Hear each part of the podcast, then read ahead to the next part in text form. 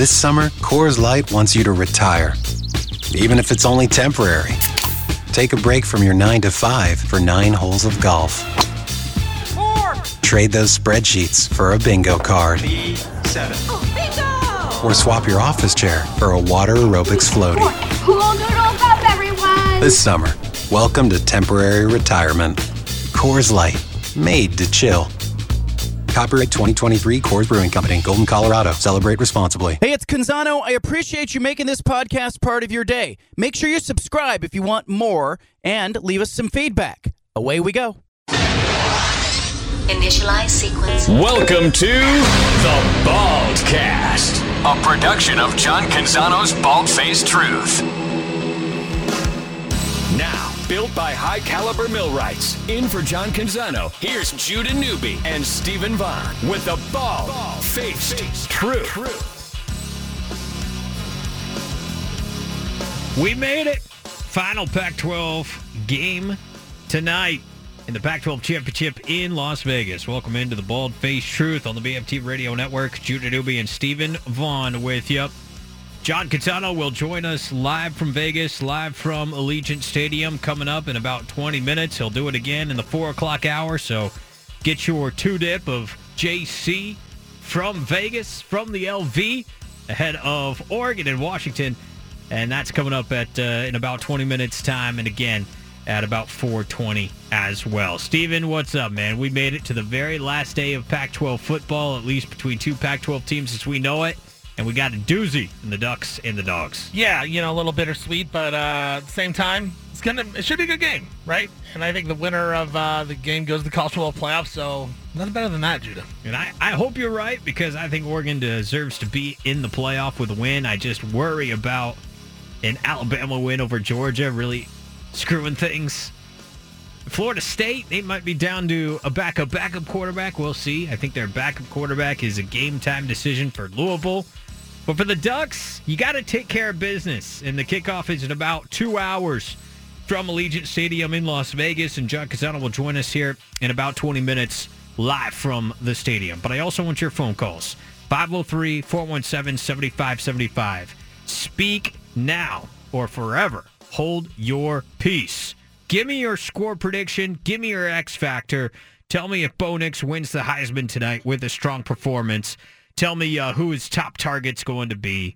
I keep coming back, obviously, to Troy Franklin, but I also think Tez Johnson is going to have some say in tonight's game. He and Bo Nix have just grown their chemistry more and more with each passing week.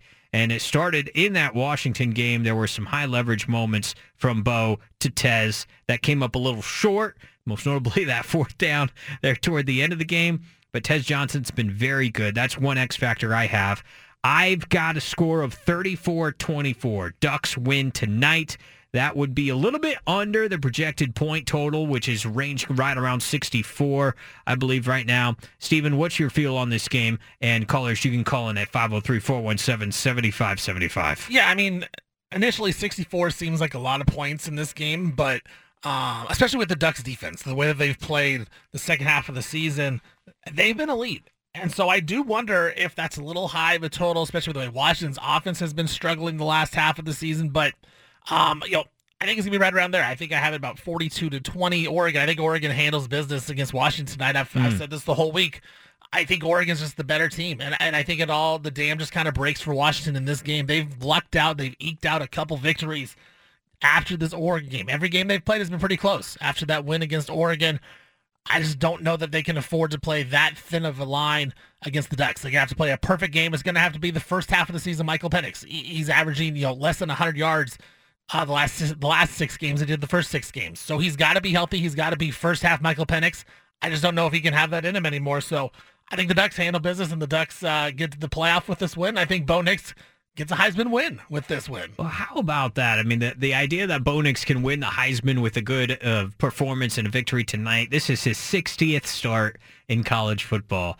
Going back to his very first start, which was against Oregon in the 2019 season opener in late August, which is amazing to think about. Bo Nix versus Justin Herbert, and to think where both quarterbacks are right now. And of course, Nix also donning the number 10 in uh, green and gold. Oregon will be in their all whites tonight. I'm also looking at the defensive side of the ball, and you talk about Michael Penix. There's different reports out there about how healthy this guy is. I mean, it seems like everybody's afraid to go on the record and say that he's hurt.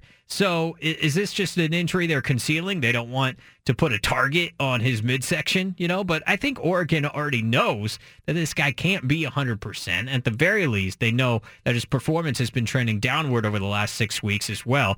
And basically, since that Oregon game, his performance has been trending downwards. But let's assume that he's healthy. Let's assume that the receivers are healthy because they haven't had that trio of receivers really at 100% health on the field all at the same time in quite some time.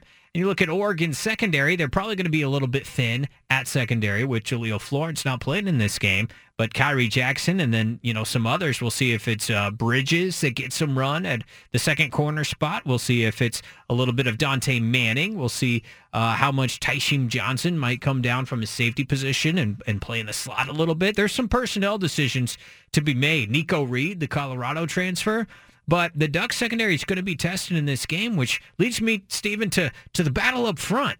I mean, think about Pac-12 championship games in the last couple that Oregon's been in, and who's been the game wrecker in a couple of those games that really shifted things in Oregon's favor. I'm talking about the 2019 game against Utah and the 2020 game against USC. It was one number five, Kayvon Thibodeaux. He made some massive splash plays in those Pac-12 championship games, both of them, that really helped seal victories for the Ducks. He was a game wrecker up front. He was all about big moments. He had a blocked punt for crying out loud in one of those games. And he was one of the more dominant forces and shifted momentum in Oregon's favor in both of those games. In big moments, you look for your big players to make those big plays. Now, Oregon on the defensive line, they don't have what they had in Kayvon Thibodeaux, at least from the individual, you know, uh, profile standpoint. But they got Brandon Dorlus, they got Jordan Burch, and they got Casey Rogers, and they got Taki Taimani. And I look at Dorlus and Burch in particular; those are alpha guys with a chance to be game wrecking players. And on the defensive front, that's what you want. You want to be up in Michael Penix's grill all game long. You want to be knocking him on his can on big third down moments. You know, Washington shouldn't have the pass protection to hold up against Oregon's pass rush in this game. And frankly, Oregon better get to Michael Penix in this game, Stephen, in order to have a chance because I don't think their secondary in traditional line it up, play it, play it out, first down, second down, third down football. I don't think Oregon's secondary can hold up for 60 minutes against Washington's receivers. So that pass rush better be getting home for Oregon tonight. Well, and you're right. If I think as long as Washington's healthy, as long as Penix is healthy, that is a hundred percent fact. And they've proven that. They proved that against the Ducks when they played them earlier this season. And even McMillan wasn't playing in that game. He, he went out after a couple plays. You look at uh, Polk and Rome Odunze, like they just dominated that football game against the Oregon Ducks. So you're right. If if those guys are healthy and Penix is healthy and the Ducks don't get any pressure, that's where Oregon can fall into some trouble. And I, I that's the one thing you have to worry about as a Duck fan right now because you yeah. have talked about this before.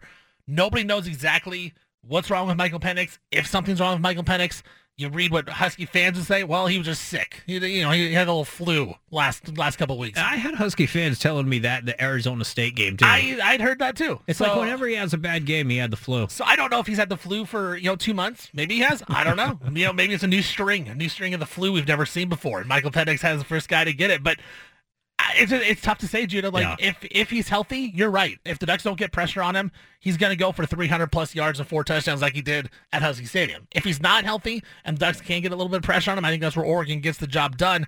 I lean more towards the latter. I think I, I just can't believe that Michael Penix is healthy right now.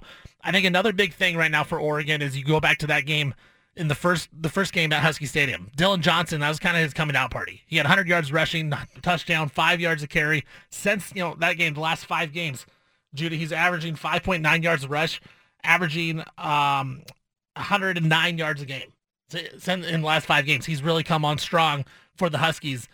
How much does that play into effect? And because I talked about it against the Beavers, and he had a nice game against Oregon State as well. Yeah, people weren't really expecting to come out. He had a nice game there. Do you think Dillon Johnson could be an X factor in this one for the Huskies offensively, just in case Penix isn't right? can Washington slow the game down a little bit and pound it out a little bit, get get Dillon Johnson going, get Bo Nix off the field? If I was Ryan Grubb, that'd be a major part of my game plan would be to get Dillon Johnson going and get him going early. In fact, in that October 14th game with Oregon, he did get going early. I think a, a bunch of his uh, yardage total came in that first half. I want to say he had 75 yards by halftime and a touchdown. And that really helped Washington control that game and control, you know, a, a lot of uh, the time of possession as well. He's the one guy that, you know, we kind of sleep on. We talk so much about Penix and the trio of receivers. But uh, Westover, the tight end, that little that little wide tight end who makes random catches from time to time, uh, is kind of a fun player. And Dillon Johnson, I think both of those guys are are key. Look, man, Oregon needs to beat these guys. Oregon needs to get a Washington win for Dan Lanning. The game in Autzen last year, I'll never forget it. It still stick with me. And Oregon was a two touchdown favorite going into that game, and Penix just went right in there and ripped it right from you. By the way, I hate it that Washington was allowed to wear purple in Autzen State. I will never understand that. That might be just an aesthetic thing and a traditionalist thing out of me, but how do you let Washington wear their home jerseys in Eugene? I don't get that. Whoever chooses uh, uniform combinations, that's a that's a mistake right there. Uh, and then obviously in the Seattle game, Penix played pretty well, but he got banged up late and still made clutch throws when he had to have them, and he ripped a victory right out from you. And in both of those games, it was the Oregon secondary that got exploited, and the safeties in particular. Uh, you talked about Bennett Williams in the first game in Eugene last year, and then Evan Williams in the game in Seattle this year, the little brother of Bennett and the Fresno State transfer. Like these guys are going to be tested. I think the idea that Oregon's defense they've been so dominant and stingy and, and resilient and consistent and focused and angry. Yeah, they haven't played Washington since the last time they played Washington. That's the thing about college football. These personnel groupings and the, the difference in talent level is just so vastly different, even within your own conference. You're really going to say that uh, the dominant performance they put up against like Stanford, which I know was before the Washington game, the Arizona State game, even the Oregon State game, you know, those guys were lost. Their head coach was already two feet in the state of Michigan by the time they kicked that one off in the Civil War the Oregon defense has not played an offense the caliber of UW uh, since the last time they played UW on October 14th. You could throw in USC in there, but we know USC's was a complete mess, and they needed a, a late backdoor just to be in that game and cover. Same with Washington State. I mean, Washington State was kind of a mess by the time that they went into Eugene and played Oregon. At least this UW team, the only real question that they have is Penix's health and his status. And if he is able to come out now, keep in mind it is a short week for Washington, having played the Apple Cup on Saturday, whereas Oregon's got the full week from the Civil War the previous Friday. But I don't know, Stephen, are we start, are we getting a little overconfident in the Ducks' ability on defense to kind of dictate things against a UW offense that's been pretty explosive all year, even though they've played in some close games lately? I don't think so, Judah. I, I really hmm. believe in this Duck defense. All and right.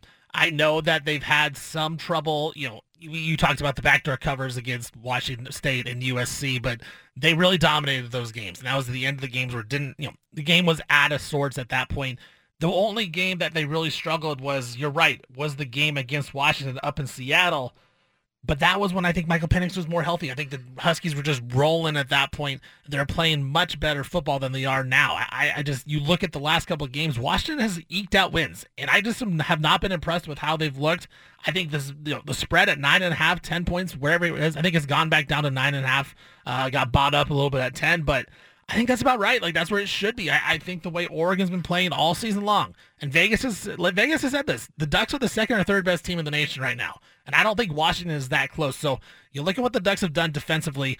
They have stepped up in all these big games. When Colorado came in with that vaunted offense, we all thought they really shut down Shedeur Sanders. When USC came in, they really shut down Caleb Williams. He had a, you know a couple big plays, but that was about it. I look now at Washington in a, in a neutral spot at Vegas all that Oregon has to play for, with Bo Nix having to get the Heisman, I just I cannot see mm-hmm. the Huskies going out and winning this game. Now, if Washington is to come out and win, they got to strike real quick, and they got to prove that Penix is healthy and put that fear in the Ducks, in the Ducks defense. But I, I just don't see it happening, Judah. Well, you think about Pac-12 title games in the past, you know, the 19 and 20 games in particular, the Oregon Ducks have showed up big. They've they've showed up strong outside of the Utah game in uh, in 2021, and of course Utah back-to-back champions of this game. Uh, and they're not in it this year, even though Cambo is coming back next year. You say, how many years is this going to be for Cam Rising? He's going into his seventh year next year. Well, him and what DJU are going to be about what 27 next season, probably about something there. like that. Yeah. 27, 28. As Utah goes to the uh, the Big 12 conference, but outside of the 2021 game, which by the way, Mario was one and a half feet out the door to Coral Gables, and that's the thing. You know, you got two coaches that are very secure in who they are. They're secure in their positions within their respective programs. There's no outside drama in terms of the future of the head coach you're going to get the best out of both of these teams tonight. I really do think it's going to be a really well played game. I don't think it's going to be sloppy like USC just totally wet the bed after, you know, Caleb pulled up with a bit of a hammy and the painted fingernails and all that and just I don't I don't think one team is absolutely going to fold over. That's that's what makes the the 10 points a little bit hard for me to swallow. A team that like UW that's found ways to win all year. That by the way, you know, on grass, indoors, last two weeks, you know, it's kind of been weird weather for them and their offense. Like, I don't know. There's a version of this where I do think UW does find themselves offensively, but at the end of the day, Oregon's the better team. They're the stronger team. They're the more physical team. They've been in way better form than Washington over the last uh, six weeks. Uh, there's tons on the line for for both. And you're right, Bo Nix can seal a Heisman Trophy, I think, tonight with a with a strong performance. And hopefully, it's not just the stat line. You know, if if they win and he's got just one total touchdown, I feel like he should still win the Heisman. I don't think he will though. I don't think But he needs a happens, big yeah. game. I think he need, I think he has to have a big game. You, we talked about if the Ducks win, do you think they're in? I think they're in regardless in the college football playoff. But I think if Bo Nix has an average game, below average game, and the Ducks win, I think Jayden Daniels can still come away with the Heisman. But I think more importantly, if you're a Duck fan, you'd rather just make the college football playoff than the the Heisman playoff, Trophy. yeah. So, so I, I do think there's a difference there. But I think Bo Nix is going to have to have a nice game to win the Heisman. It's you know, you're, here's the thing, Judah. I look at all the units on this team, on the, in this game. The Washington offense, Washington defense, Ducks O, Ducks D. The worst of the units is the Washington defense. I think we can both agree of that, right? I think it is, but I think we we underestimate the Washington defense. I I- think they're I a little agree. bit better than we think. The, the defense has won them games in the last few games, and that's what worries me if you're a Washington fan. That's by far the worst unit on the field, yet that's the unit that has carried the Huskies the last couple games. It hasn't been the offense. You go back to the Oregon State game, it wasn't Michael Penix who was making plays. That defense really shut down the Oregon State offense. I know it was wet and out there, and you know Penix made the play at the end of the game to win, but Penix didn't have a great game. They got shut out in the second half. Yeah, it was- Also, they had the ball for like four minutes in the second half. it was the Huskies defense that won is- the game. But you like, I think Jonathan and DJ and everybody they gave you a blueprint. Hold on to the ball, and then by the way, Oregon State had like a ten minute touchdown drive to start the third quarter against Washington.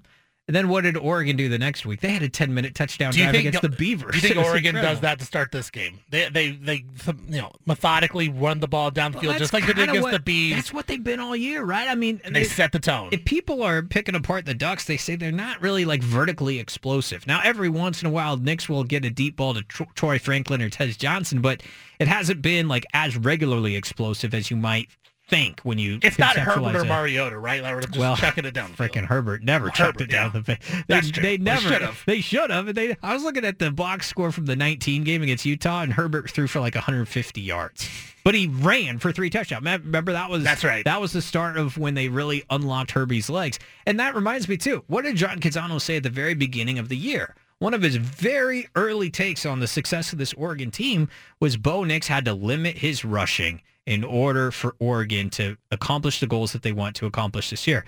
Bo Nix really has limited his rushing. He has not brought out his legs really all that much, whether it's been designed runs or scrambling outside of the pocket and uh, and making plays with his legs. Well, the time is now, ladies and gentlemen. You got a Heisman on the line. You got a college football playoff spot on the line. You know, if you got to use your legs, I think this is when you bust it out. Just like 2019, Herbie barely ran all year. What did he do in the in the game against Utah? They brought out his legs and they couldn't stop that man. And uh, and then the same thing in the Rose Bowl. They couldn't stop. Wisconsin couldn't stop him running the ball either.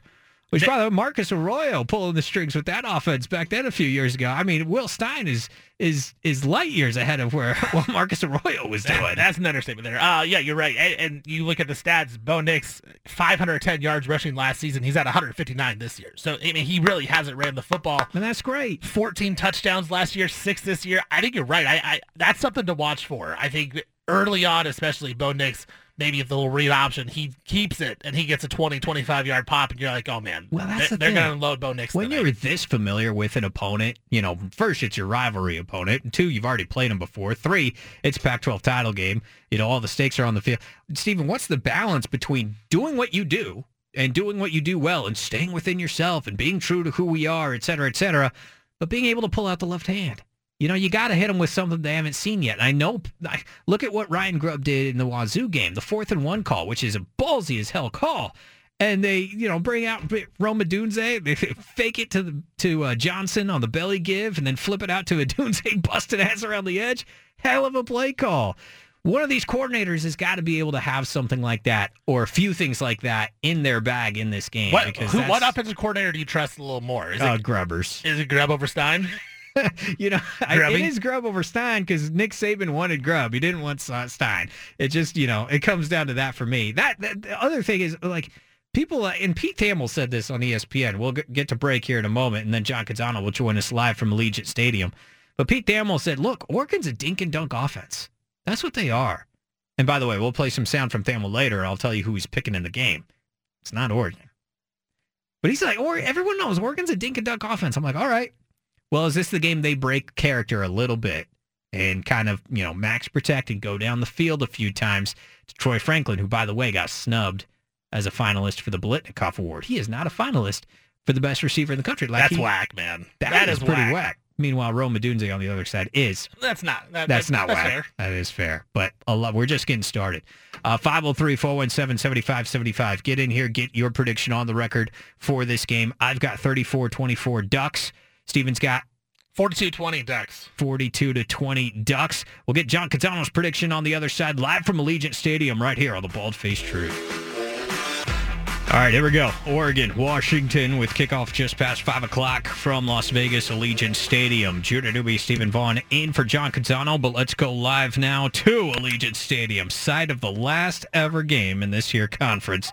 The final Pac-12 title game. John Canzano's on the line. John, how are you? Set the scene for us for this final Pac-12 football game. Well, my shoes are on the turf at Allegiant Stadium. I'm down on the field right now. Uh, Bo Nix in Oregon. I'm I'm standing on their side of the field as they warm up, and Bo Nix is about 10 yards from me, going through his pregame kind of warm up. He's not in pads yet. He's in a he's in a pair of shorts with some uh, tights and some green shoes, and he's got a uh, a green hoodie on. But Bo Nix got his earbuds in, and he is warming up, and just a lot of atmosphere here, and a lot of fans outside the stadium. They're just starting to open the gates, and fans are coming into the stadium. But a lot of fans outside, about 50-50 in the parking lot with Washington fans and Oregon fans. So I just think it's going to be a, tr- a rare rivalry game that has sort of a real neutral feel to it. And, you know, I, I don't think we've ever seen this before in the history of this series, and we're going to get it today. That's a really good point. 60 career starts for Bo Nix. This will be number 60. I can't imagine that uh, Oregon would win a quarterback other than Bo Nix in a spot like this with so much on the line.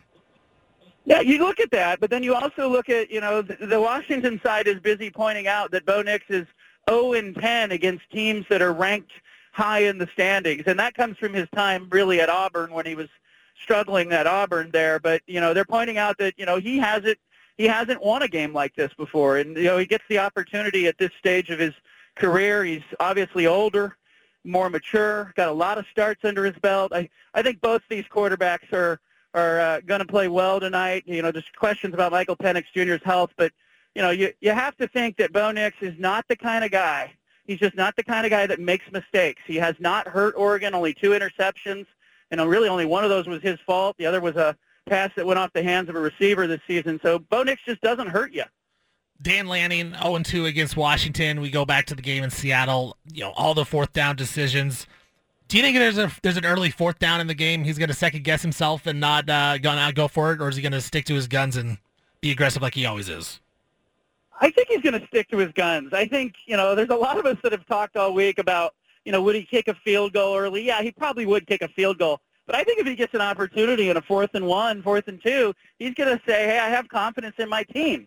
The thing he has to be careful of in this game is not to let it be, you know, result in a stupid decision. You don't want to make a foolish strategy decision going for it, like from your own 29 or your own 30 in a, in a game, because I think he's got the better team, guys. I think Oregon's playing better. You don't need to steal possessions in this game if you're Dan Lanning. You let your team go out and win this game. Your team's good enough to beat Washington. Meanwhile, if you're Kalen DeBoer, what are you thinking right now? I mean, you're the undefeated team. You've beaten these guys, and now you're 10 point dogs. Yeah, I think Washington is really embracing that. Like, you know, that they are, you know, normally an undefeated team comes into a game like this, you worry about a letdown. I don't think we'll see a letdown from Kalen DeBoer's team for that reason. I mean, it, it's just sheer disrespect when you look at that spread. And I watched the spread yesterday here in the Vegas sports books as it swelled to 10 points. And I was just like, wow, at what point, if you're Washington, do you just go, hey, you know, what do we have to do to get some respect? But, you know, you look at the way they win games, and they, they win close. And they, they really try to keep the game close and then lean heavily onto Michael Penix Jr. And he has been very good in those close games. So Oregon's got to be mindful of not making this a one-possession game at the end where Washington's getting the ball. You know, if you learned anything from week seven, it's, you know, you want the ball in your hands, not Michael Penix Jr.'s hands when the game's on the line. Yeah, 19 game winning streak. I mean, it's, it's they're win for a reason. But I, am with you. I think that spread is about. I think the spread's about right. Nine and a half seems seems good to me. I think Oregon's that good. You know, that much better of a team. You look at Bo Nix. You talk about the the non mistakes he makes. Two interceptions all season long. If Oregon wins this game, and let's just say Bo Nix has an average type of game, you know, one or two touchdowns, n- nothing spectacular.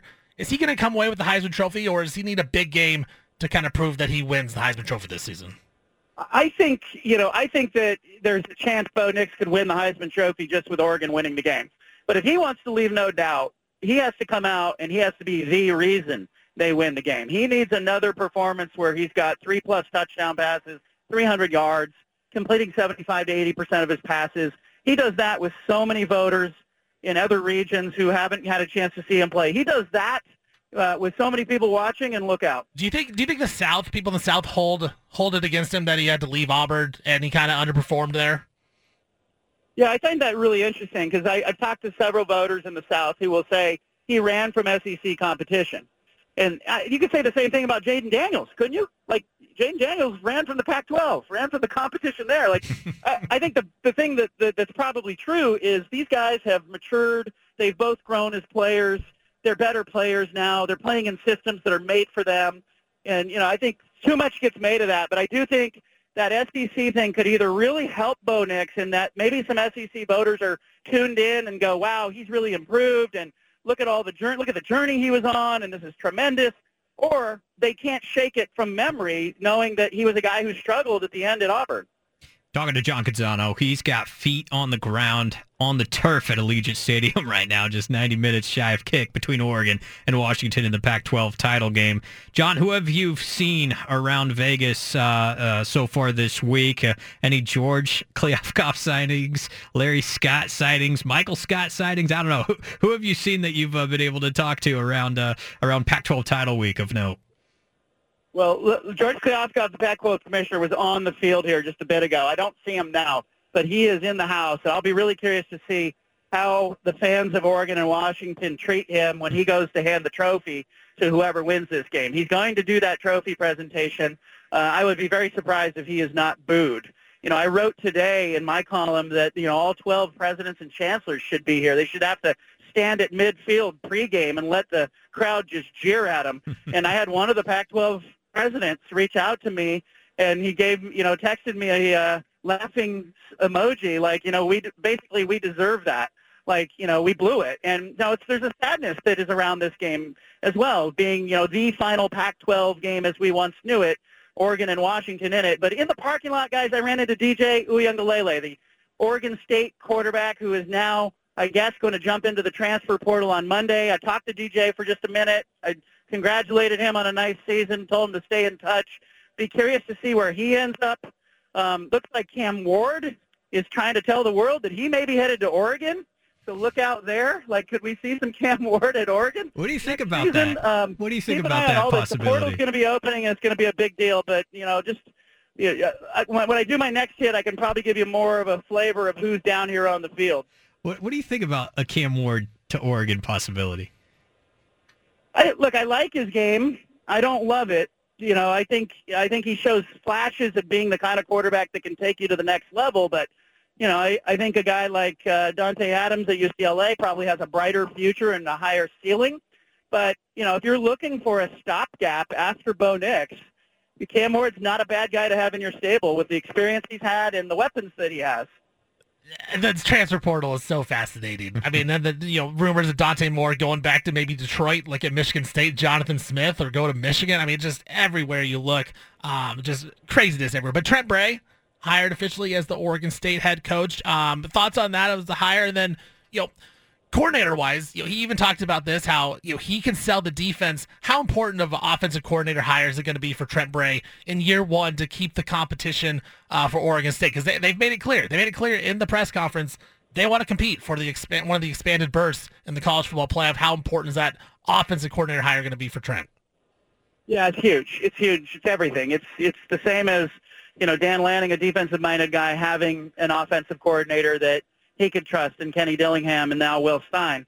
You need that complementary piece to be part of the puzzle and part of the equation. And I think for uh, for the uh, for the Oregon State operation, you know, keep an eye on a guy like Ryan Gunderson, who has been at UCLA with Chip Kelly. Uh, you know, Gunderson, Oregon State ties through and through. He's ready for a coordinator position. You know, he could be the guy. I would I would assume that Trent Bray is familiar with Gundy, so keep an eye on him as a possibility there. And then what I would do if I was Oregon State is, you know, they're going to have the same salary pool. So it's about almost $5 million in assistant coach salary pool. I would go out and I would just try to get uh, gangbusters recruiters, spend on your recruiters. You need talent. You're going to need talent right away. On the bright side, the transfer, same transfer portal that's killing you can help you. And, you know, if Oregon State plays that right, they're going to have a lot of opportunity for playing time and hopefully uh, some NIL money to go along with it. But you know, for Oregon State, is it's they're in survival mode right now. Speaking of survival mode with Oregon State, you know, it's kind of been, it's been announced that the uh, the formation, I guess, with the foundation with the Mountain West is going to be clear for next season, uh, but not after that. There's the deal on the table, but it hasn't been agreed to. Even Scott Barnes said that. You know, what you you've been saying this, you've been on it for a while, but uh, what do you think of the official announcement that they're going to have, you know, the um, the connection with the Mountain West going forward into next season? Well, it works for both sides. It gives Oregon State and Washington State an ability to fill out their schedule. I know they're concerned about that. It gives them an additional six games. From Oregon State's standpoint, they've got Purdue on the schedule. Scott Barnes is saying that you know they're going to play Washington State. That's another Power Four, Power Five game. And then then he's going to go out and he's going to hunt for other Power Five conference games. One of them could be the Civil War continuing. Keep an eye on that. Also could be a chance that you know Stanford or Cal ends up playing against Oregon State. So keep an eye on those things as well. But you know, it, this to me is the best case scenario for Washington State and Oregon State. They're buying themselves a little time. They are not committing to being a full-fledged member of the Mountain West. This is not a merger. It's a scheduling partnership, so they're keeping it at arm's length. Do you think that because the clarity now is good, right? It's good to have clarity, but does being associated with the Mountain West instead of a Pac-12 or a Power Four conference does that affect the transfer portal a lot for Oregon State? Because you said that can really help. it affects fan support, but I think it's going to be really important that Oregon State does a lot of marketing and a lot of selling and a lot of promoting of what the plan is. Because you know there are some people out there that think this is a merger and oh they just joined the Mountain West. No, they need to make clear like this. Oregon State, Washington State's plan may be to never join the Mountain West it may just be that they play a season or two. They hope that college football has another round of realignment, and they hope that they can get out and that they can uh, turn this and parlay this into membership in a Power Four conference. What's your feeling on Aidan Chiles' next steps? I believed all along that he's with Jonathan Smith, that he wasn't really committed to Oregon State, that it was more of a commitment to the coaching staff. So I would be surprised if he did not follow Jonathan Smith. But I also know that if guys like Cam Ward are going to jump into the portal and get seven figures. That seven figures out there for Aidan Chiles as well. So I think it'll be really interesting to see what his family does. I just remember when back in August, I reached out to his mother, Nikki, when the whole Pac-12 thing was imploding, and I kind of trying to gauge, you know, what was Aidan's commitment to Jonathan Smith and the program, and the messaging that I got was, "In Jonathan, we trust."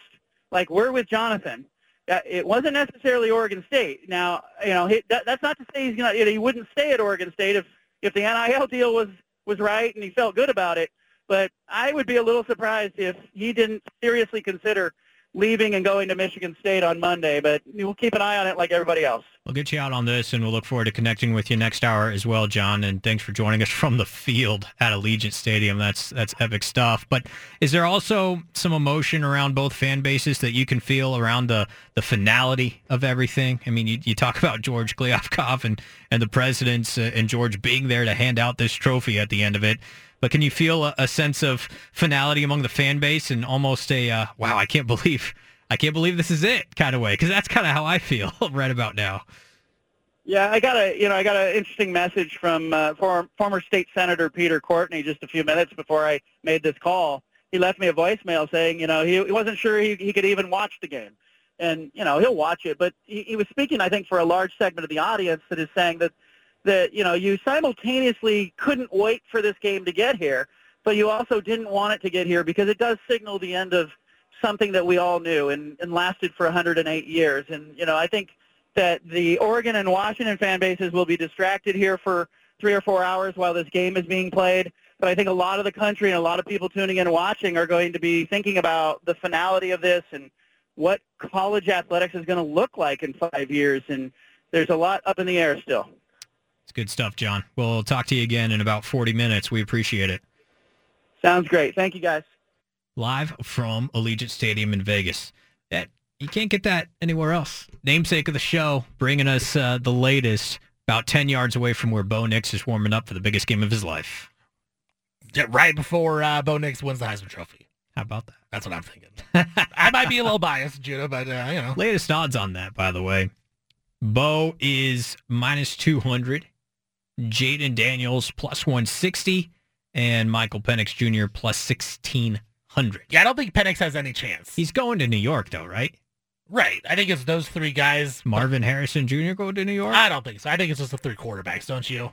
And then I, I, I just I don't even see a scenario. I guess there'd be a scenario where if Penix has five touchdowns and throws a game-winning touchdown or something, maybe he's back in it. But I I, I don't see that. I think it's I think it's Daniels or Nix. I think Bo Nix if he has a good game and the Ducks win, it's it, it's his to it's his to lose. I also forgot that George Kliavkoff is going to hand out the trophy at the end of the game. He's kind of gone radio silent. I feel like I would too. And then he's making his making the debut back out there. He well, better get booed. He uh, remember when Larry got booed a few years ago? I think that was the 19 game in Santa Clara, and he got booed, and rightfully so. George is gonna. George is gonna. I know I'm gonna stuff. be booing when I watch him on TV. Yeah. Well, thumbs down. Two th- like the the Mets fan just exactly. The thumbs, thumbs down. down. Mets fan. 503-417-7575.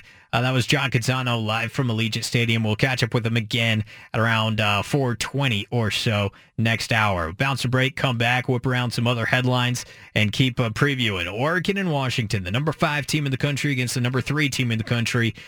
And number five is a heavy favorite Go figure. And we'll chat some playoff scenarios along the way. Judah Newby and Stephen Vaughn in for John Canzano right here on the Bald Face Truth. Welcome into the Bald Face Truth. We just talked to John Canzano from Allegiant Stadium in Vegas. He'll join us again in hour number two with some of the latest uh, things that he's looking at out there. All three of us picking the Oregon Ducks to beat the Washington Huskies. What's your prediction? 503 417 7575. And you can also tweet at 750 the game got a, a whole range of predictions uh, out of some of the guys from ESPN, and we'll play some of that sound here, including uh, what uh, Desmond Howard was laying out with Washington's approach to this game with Oregon. You're the coaching staff. You're looking like, hey, what? We're the underdog. Like that's a yeah. rallying cry. We beat these guys earlier this season, and now no one gives us a chance. And now we got our guy Michael Penix Jr. There's questioning: is he is he sick? Was he dehydrated? What's going on? I think that their defense is going to show up in a big way.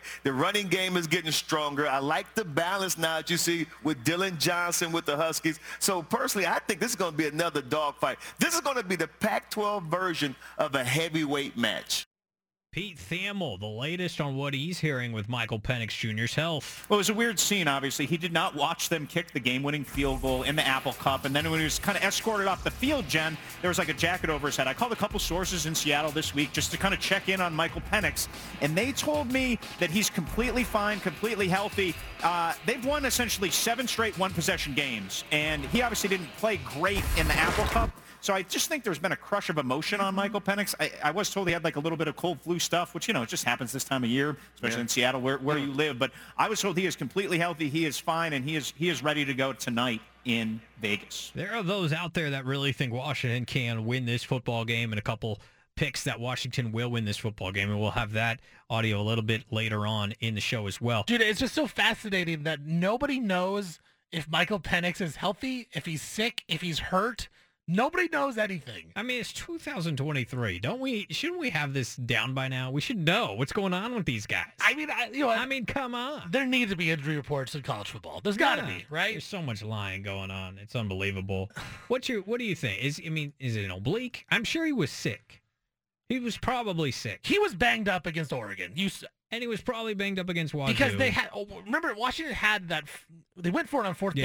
down inside the five yard line. He ran it. They ran four straight plays. They did not put it in their Heisman Trophy candidate's hands. Like to me, that screams that something was wrong. And then he kind of limped off the field. But I don't know. But then he came back in. I mean, And then he- then he threw a dime get, to win you the game. You should get shot up with whatever you need to get shot up with, and then you're fine. Like I don't know. Now we got people boots on the ground in Vegas that say he's not out there warming up yet. yeah, I, I, we're about a- an hour away from kickoff, a little bit over an hour away from kickoff. Is he going to play? I mean, I think I, right, he's got to play, but it's just he th- then he's throwing dimes that- Rome Odunze. Like I don't know. I don't Wouldn't know what to good? think about And Michael That is the one thing about UW. Even if he's not 100%, they're still good enough that they can score on almost any play. You know, like just give them enough time and give the receivers enough time. They can dunk on anybody. They can win any ball. It's like even if they don't have sustained offense, they still got explosive capabilities enough to make this an interesting game. That, And he- that is what makes it an and the emergence game. of Dillon Johnson too. Like that, Johnson as well. that opens it up just even more to the passing game where No, you have to what do you it. make of the fact that Oregon has smashed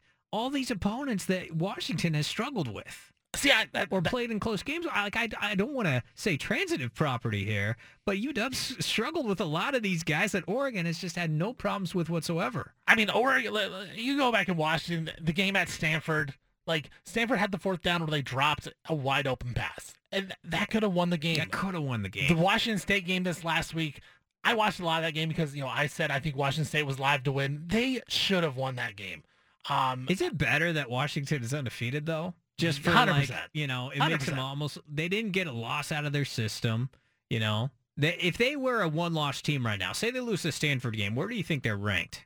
right around nine, ten. Even though they beat Oregon. Yeah, Because No one believes Oregon's one loss was, but then you know, is Oregon as as high as they are? probably. I think so. You, I think so. think so? Yeah, You- I, I the think way there'd be more, there'd be more conversation around Texas. I. Right. I, that's right. That's true. But I, the way Oregon has smashed people, like the the final score hasn't really indicated what the actual game was. Right. I, in the Oregon games, I feel like Oregon could have put it on a lot of these teams, and they they just you know put took their foot off the pedal. I don't know, dude. I don't know what to think. How much do you? You're a football guy more than I am. I'm a massive football guy. Well, You- I mean, you you're definitely. I mean, we spend all of our time off air But, talking football. but I would say you're more of you're more a football guy. Like you're baseball. you're a football dude. Yeah. How much do you take into account of Washington wins a lot of close games? Yeah. How important is that going into games like this where Oregon blows everybody out? They haven't really been tested at the end of games except for that Texas Tech game, which they did in their defense. huge. They pulled it out. Win. But you look at Washington; they've won on game-winning field goals, even against Oregon. How much does that affect like your thought process going in this game? The fact that this Vegas says it's not supposed to be a close game. That's the thing. Vegas says that has no ma- Yeah, like it doesn't matter at all. To me, it's all about what, what's the flow of the game, game flow. You know, that that's one of the things that I look at. Washington wins a lot of games, not where they you know spot teams big leads and then come back and win close games. No, that doesn't happen. They let teams hang around, and they they either don't pull ahead from like look look at the Utah game. Like Utah consistently stayed in the game until they they couldn't. Apparently, they couldn't score in the second half. I still don't know how Utah couldn't score in the second half of that game. But Utah was consistently in that game. But Washington just eventually were, was too much for Utah.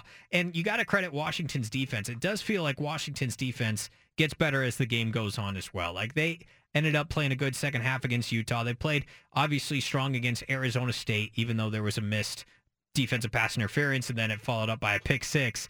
Washington's defense has made some big plays. Like this is not a Jimmy Lake defense, and I mean that uh, in a positive way toward Jimmy Lake. He is a hell of a defensive coordinator and, and knew how to coach up a strong defense. Like they've had NFL dudes at corner, you know, for a long time between uh, for Trent McDuffie and, and, a couple of other guys that have come through there. Kyler Gordon, who's with the, the Bears now. They've had safeties that have played good ball and are in the NFL now. But at the same time, I don't, this Husky defense doesn't have those guys on the field, but they, they play better ball than, than we think. I just think like this game could go one or two ways. If it's a close game for 55 minutes, yeah, advantage Washington because they've been there, done that, and they know how to seal the deal in the last waning moments, whereas Oregon really hasn't. But I think we'll know by halftime what kind of game this is supposed to be, right? That's the thing. I think the first half of this game will dictate the outcome. Because if Oregon's up by two scores by halftime, this thing's over and they're going to run away with it. I don't think they're going to let Washington crawl back into it unless it's like a backdoor cover situation like we saw against USC and like we saw against a couple of other teams, Washington State this year. But if it's close at halftime, I think it will be probably close for the full game as well. And we're getting a little bit of updates here of uh, who's out there for warmups. Uh, Oregon receiver Gary Bryant Jr. He is out there for warmups, so it looks like he may be good to go. But uh, Jahlil Florence, the starting cornerback, was not seen on out of the field, so uh, he seems unlikely to play. So that's not surprising to me. So now Dontae Manning steps up at the second corner spot. Maybe a little Nikko Reid. Uh, maybe we'll see the, the, safeties. You know, maybe they'll play more three safety looks as well. Uh, but this is going to be a test for Oregon, and I think that first half, you know, first few drives of the game, it's going to matter a lot. It's going to dictate a lot about what's what uh, is going to come up here. Kickoff in a little over an hour. We'll bring you hour two of the Bald Faced Truth next, right here on the BFT Radio Network. BFT. Now, built by high caliber millwrights. In for John Canzano, here's Judah Newby and Stephen Vaughn with the ball, ball faced, faced truth. John Canzano joins us again live from Las Vegas in 20 minutes. Do not miss it. He joined us from the field of Allegiant Stadium in hour one. He was about 10 yards away from Bo Nix doing his warm ups and getting ready, and John will join us again coming up in about 20 minutes time in hour number two. Stephen, we're about an hour away from kickoff as well this one. Ducks and the Huskies. We've talked all week. Is that betting line accurate? Where is that coming from? Was that publicly inflated to, to nine and a half or 10? And here we go. The line still hasn't moved from about nine and a half or 10 points. What are the factors that are going into where that line is right now? And I know that you think it's a fair line. Yeah, I mean, it was funny because I was looking at it last week and I was literally looking on like as the line came out, and it was seven and a half, and I thought, all right, that, that's weird. I clicked on it, and it had gone up to eight and a half. Like literally right then on the spot, all the money came in at Oregon at that number, and it just came in fast and furious uh, all the way up to ten, and now it's kind of getting a little buyback from Washington. So I think it's fair. I, I think Oregon is the better team, even though these two have played on the field. But I think that was so long ago.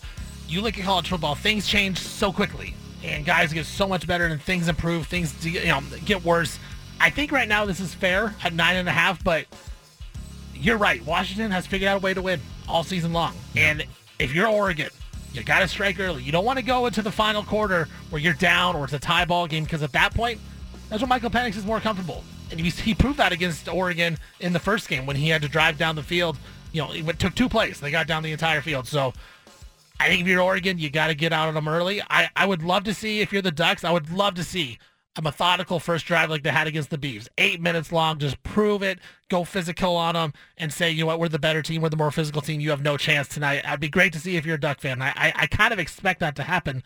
I don't expect like a lot of you know big plays on the Ducks. I think it's going to be slow, methodical, keep Penix off the field, but use their physicality to their advantage. 2019 Pac-12 title game. Oregon was a six and a half point underdog and just took Utah to the woodshed. And CJ Verdell ran for over 200 yards. Justin Herbert had some big moments rushing with his legs as well. And Oregon won that game 37-15, spoiled Utah's chances to go to the college football playoff. 2020, I believe Washington was supposed to be playing in the Pac-12 title game, but they got uh, COVID, and they, all their team was not available to play, uh, so they had to pull out. USC went to the game instead. Obviously, that was a weird year in general. You can almost throw it out, except for the fact that Oregon, you know, they won it again, and they beat USC, and they beat them convincingly in that Pac-12 championship as well. 2021, Oregon got housed by Utah, looking for revenge. Now, we said earlier, it, Mario was one and a half steps all the way to South Beach by that point. And so you kind of throw that one out the window because your head coach was checked out. I think Beaver fans could say, yeah, that's what happens when your coach is checked out in a big game. Uh, you're going to lose and you're going to lose by a lot, just like uh, seven days ago. Now Oregon's got to like Dan Lanning is secure in his in his role. He's secure in who he is. He's got a quarterback making his 60th start in major college football with Heisman Trophy hopes against your rival whom you don't want to go 0-3 against, and you certainly don't want to lose to again as a double-digit favorite, or at least a two-score favorite to Washington. This game has massive implications for Dan Lanning and massive implications for Bo Nix, but I agree with you, Stephen. It seems like you'll get a feel for what kind of game this will be early. If the Ducks are jumping on the Huskies and kind of got that defense by the throat and are having their way with them, then it's going to be Oregon. It's going to be Oregon by a lot. If this game is close at halftime, Tell me what you think. I think that means it's probably going to be close uh, deep into the fourth quarter, and and UW will probably prefer that type of game flow because guess what? They've done that. If there's anything Oregon's offense has been, and Bo Nix has been in particular, it's been they've they've had control. Washington is clutch. Oregon's in control, but Washington is clutch. And if there are clutch moments to be had in this game, advantage Washington and they've got a chance to do that. But I, I think it'll be close throughout if it's a close game at halftime. At the end of the day, I do think Oregon's control is going to be more than Washington's clutch factor. I think Oregon's going to be in control of this game. They'll probably be up by a score, maybe two scores at halftime, and I think they'll continue that uh, for the duration of this game. They might. They, you, will they have a lead of three touchdowns at some point in this game? Oh, yeah, I think so. I mean, I guess you, that's your I think that's score, final score. So. so, yeah, I, I think that they will. I, I think Oregon handles them. But you're right. Like Washington, they have played a lot better defensively. But uh, we just talked about the improvement improvements teams make throughout the season. The Washington defense has improved a lot since the start of the season, even a lot since that game in Seattle. And you look right at Bralen Trice, you know, that the pass rusher in Washington. He's been getting after the quarterback. Five sacks on the season. He's caused a lot of havoc. But you know what? He has uh doing my math right now in my head. He has four sacks in the last five five games against teams, and I think right now, if you want to get Bo Nix uncomfortable, somehow you got to get pressure, and I think it starts with him. So, is the Washington defense for real? Have they improved that much where they are a force to be reckoned with, or is it going to be like they were in the first game where it was a bend don't break? Right. right. You know, they got they let Oregon get some yards and then they stuffed them down there. You know, fourth down, they made some plays. If that happens again tonight, I think Oregon's going to capitalize. They're going to win by easy, easy double digits. But if that uh, defense has improved enough, that's where Washington gets their hopes up. 503-417-7575. Get your predictions in with us right here on the show, and John Canzano will join us again in about 15 minutes from Las Vegas. In the meantime, let's play some Punch It Audio, the best sound from all around. We interrupt this broadcast with a special announcement from the Bald Face Truth Headquarters. Hey, we're all about truth, justice, and the American way here, okay? Which is why we've spanned the globe and pulled the top audio cuts of the day. You're going to hear little snippets of sound. Hey, it's time for Punch It Audio. Presented by First Call Heating and Cooling. So Chris Fowler is going to have the play-by-play for this game on ABC. He was with Rich Eisen. Both he and Holly Rowe, who will be doing the sideline reporting for this game, they said something similar about what Dan Lanning told them and why the Ducks are feeling confident going into this game. I'll play both of these clips, starting with Fowler. Punch it. A couple of things. One, they've done an amazing job getting this team physically ready. We had our meetings yesterday. You know how everything is analyzed and all the data points are put together for how fast a guy runs in practice, how high he jumps, what he's doing in the weight room. It's normal to have teams wear down in the regular season. 13 games in, it's it's very very difficult to have guys running faster now than they have, lifting more now than they were, and that's where Oregon is. Somehow they've stayed really fresh, energized. I sense they do have a little more juice, a little more fuel in the tank than Washington does. Both of them have played eight straight weeks since that first meeting in Seattle, which was one of the, my favorite games of the season. And, and since then, it's been a grind. No virtual byes, no off weeks to play an FCS team. It's been Pac-12 competition, high-stress games every week, and somehow Oregon has come out of this thing looking really bouncy and ready to go. And, and they've, they've got Bo Nix, and they've got a very balanced team. I think they feel like, talking about Sundays, they, they were better at the line of scrimmage than Washington. That's what they think. They thought they were in the first game and lost despite that. they think that it'll it'll be the difference in round two. So Fowler's talking about how the Ducks physically are feeling good. They've got more energy. They've got more juice. This was Holly Rowe report on Sports Center. Punch it. They actually had some really interesting choices in that game. There were fourth downs that they chose to go for it on and didn't get. They were 0 for 3 on fourth down in that game. Dan Lanning has admitted that he will make better decisions this time around, but that game was very close. We did the game. And that game could have gone either way. It came right down to a field goal attempt at the end. But here's something interesting that Oregon coach Dan Lanning has done this week that I find fascinating is he has pointed out the trends in how Oregon's offense and team is trending upwards while Washington's offense and team has trended downwards statistically. He's also pr- brought up points like, hey, our GPS numbers are the fastest they've been all season. Our force plate jumping numbers after practice, the fastest and highest they've been all season. So he's trying to get his team to believe that since that loss, their only loss of the year, they've only gotten better, and that will make this rematch much more interesting. Tracking GPS data and, and force plate data, Stephen. The Ducks, they've just got more juice than the Huskies in this game. The technology, technology that the Ducks have is better than the Huskies. I do, I did find it interesting though, Judah, what Holly Rowe said, and even what John said when I asked him about the decisions that Dan Lanning makes. They both said he's going to make smarter decisions. I disagree. I don't. I thought they were all smart decisions in the first game. Do you think? Do you They're think at the it- very least debatable. But do you think the, the one at the end of the half is debatable to me? But do you think if he gets an early fourth and three at about you know the fifty yard line, is he going to punt it or is he going to stay aggressive and go for it? I think I think it says a lot with how he is. He's going I- for it. I think he's going for it. But at the same time, is he going to play the whole second guessing game? Because he got second guessed a lot in that game, and they ended up losing for the second time to Washington. I don't know, man. I, I think that's a real big storyline going in. If the Huskies can force Lanning to make these decisions, maybe it is where Kalen DeBoer is proven to be a better in-game coach than Dan Lanning. It's one thing to do it at the 50. It's another thing to do it twice inside the 10. And it's also one thing to do it in the Pac-12 title game with, the, with, the, with the college football playoff hopes on the line. Against your rival as a, as a 10 point favorite, a game that you're really not supposed to lose. By I'm, the way, I'm fascinated by that. If, Yeah. if he gets these fourth and shorts, it's not like they're kicking game's anything to, to speak right? of. Oh, that's true. That's a It's kind of rough, too. This was Dan Lanning, by the way, with Holly Rowe just moments ago on ESPN. Well, Coach Dan Lanning, you know, it was such a close game in Washington the first time you met this season. What do you consider to be the things that have to be different tonight to get the win? Yeah, we got to win critical situations. Um, it's two really good teams playing each other. Our guys have prepared really well this week. I think that preparation is going to pay off in the game. I love some of the things you've told us about how you're motivating your team this week. What do you think is the most important message that you've delivered throughout the course of this week so they're ready for this championship moment? Yeah, play the game, not the occasion, right? There's a lot of emotions in this game. It's going to be about execution, right? Not emotion. Your quarterback, Bo Nix, told us that he's been working on being focused and not getting overexcited for this big moment. What have you seen from his leadership and his performance at practice this week that lets you know he's ready to do just that?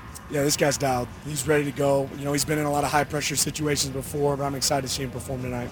Thank you so much, Coach. Appreciate it, Holly. Meanwhile, Kalen DeBoer talked about Michael Penix Jr. with Holly Rowe. Yeah, it's you know all the things that he's been through in his entire career, you know, and just you know stay stay focused and, and be in the moment, and uh, you know I mean the talent, the skills, all there, um, you know from his standpoint. Now it's just a matter of processing and going and making the plays. All right. So physical, you know, status aside, Stephen, which quarterback's in a better position to come out and have a great game tonight? Is it Penix or Nix? I think it's Nix.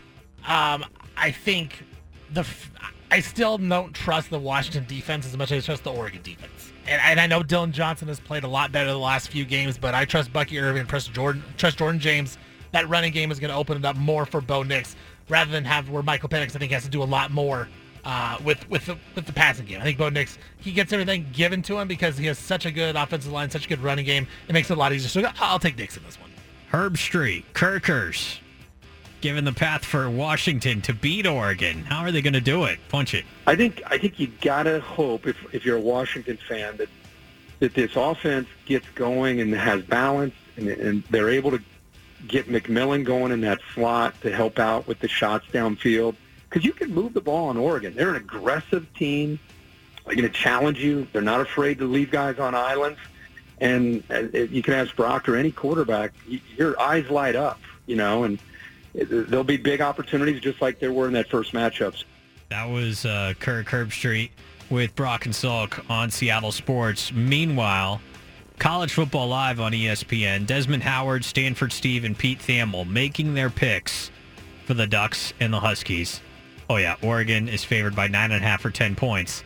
But don't tell that to Desmond Howard. Punch it. I'm gonna go against the grain. I'm gonna go against Vegas. I'm going with the Huskies. They're gonna play a mm. disrespected card. I like Dillon Johnson. He's running the ball extremely well now, and they know that they can beat Oregon because they did earlier this season. So I'm going with the Huskies. I'm going to say Washington covers. Oh, Keeps it close. Not outright. But Not Oregon's outright. gonna win. All right. I do think Oregon has enough offensively and defensively. I think they win the game. Pete, you got a pick? I think Washington wins, and I think they win for a simple reason. Oregon's offense is dink and dunk, dink and dunk. You guys remember watching that in Seattle? They took they didn't take any shots down the field. Oh, Never yeah. mind hit any shots down the field. I think if Jalen McMillan comes back and is the kind of receiver we saw earlier in the year, which he hasn't been, no, Washington has a great chance. All right.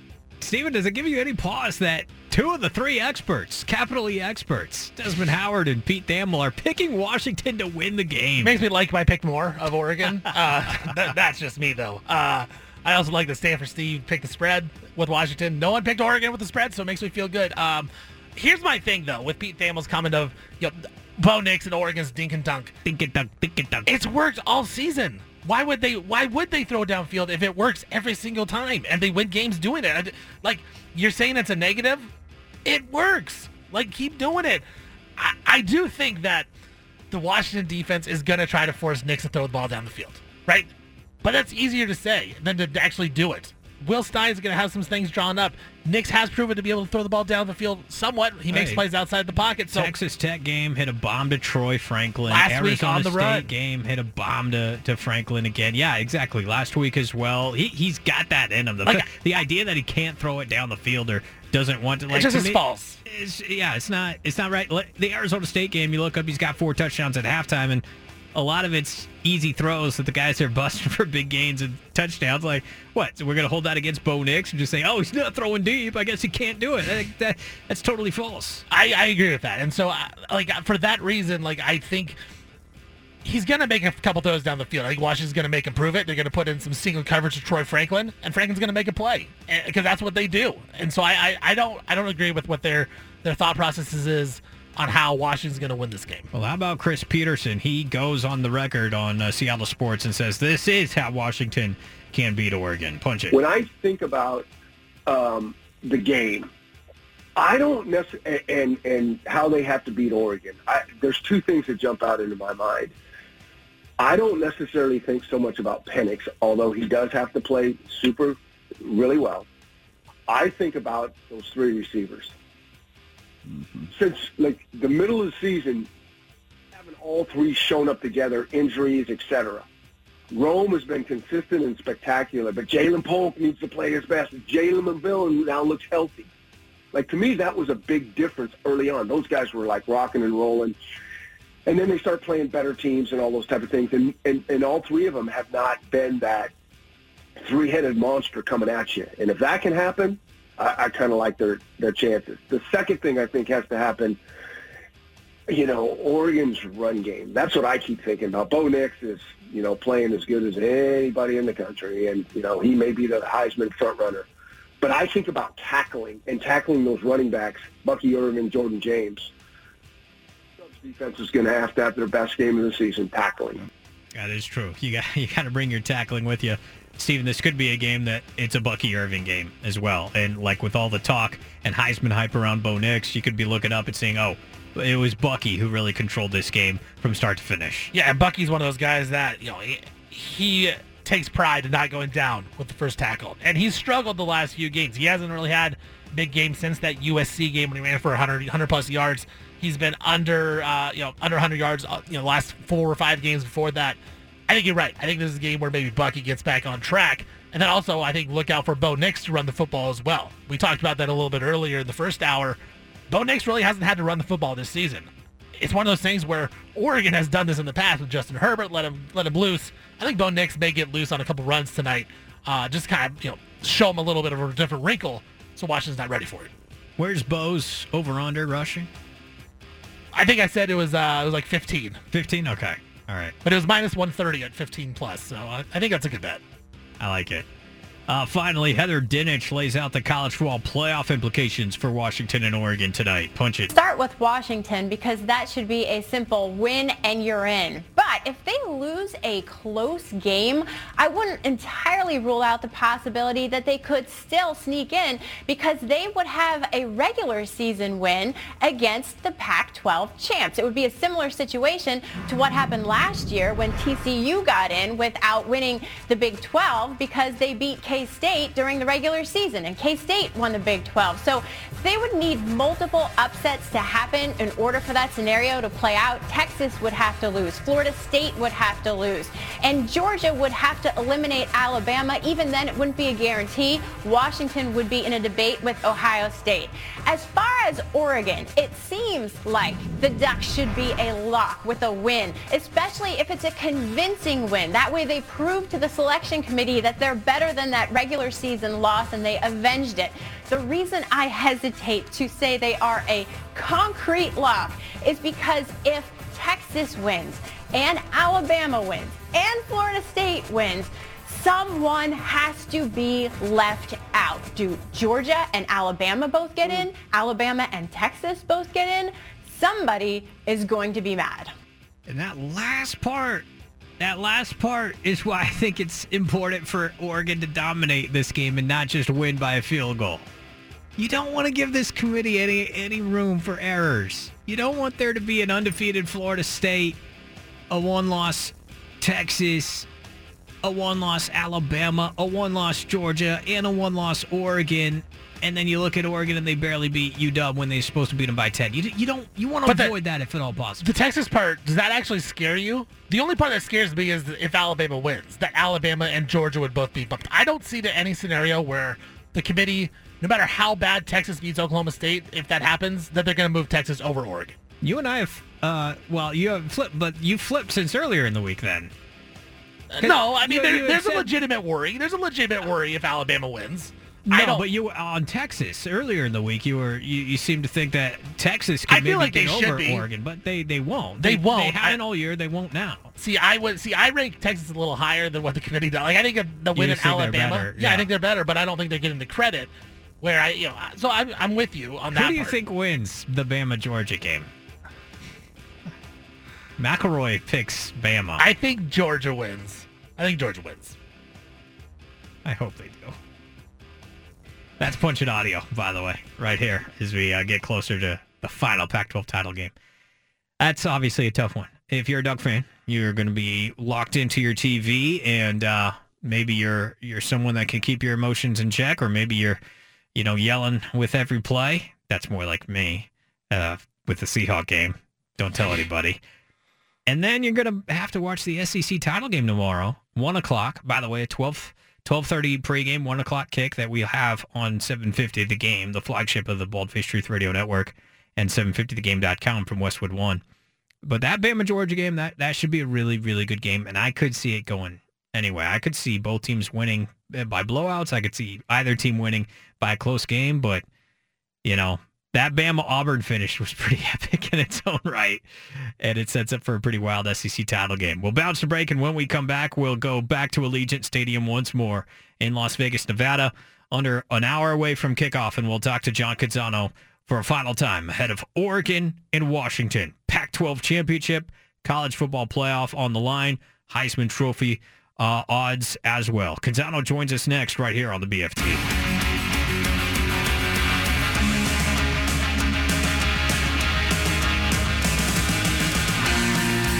All right, let's go back out to Las Vegas and Allegiant Stadium. Judah Newby Stephen Vaughn will be joined by the namesake of this show, John Canzano, once again. John, how you doing? And what's the feeling inside the stadium?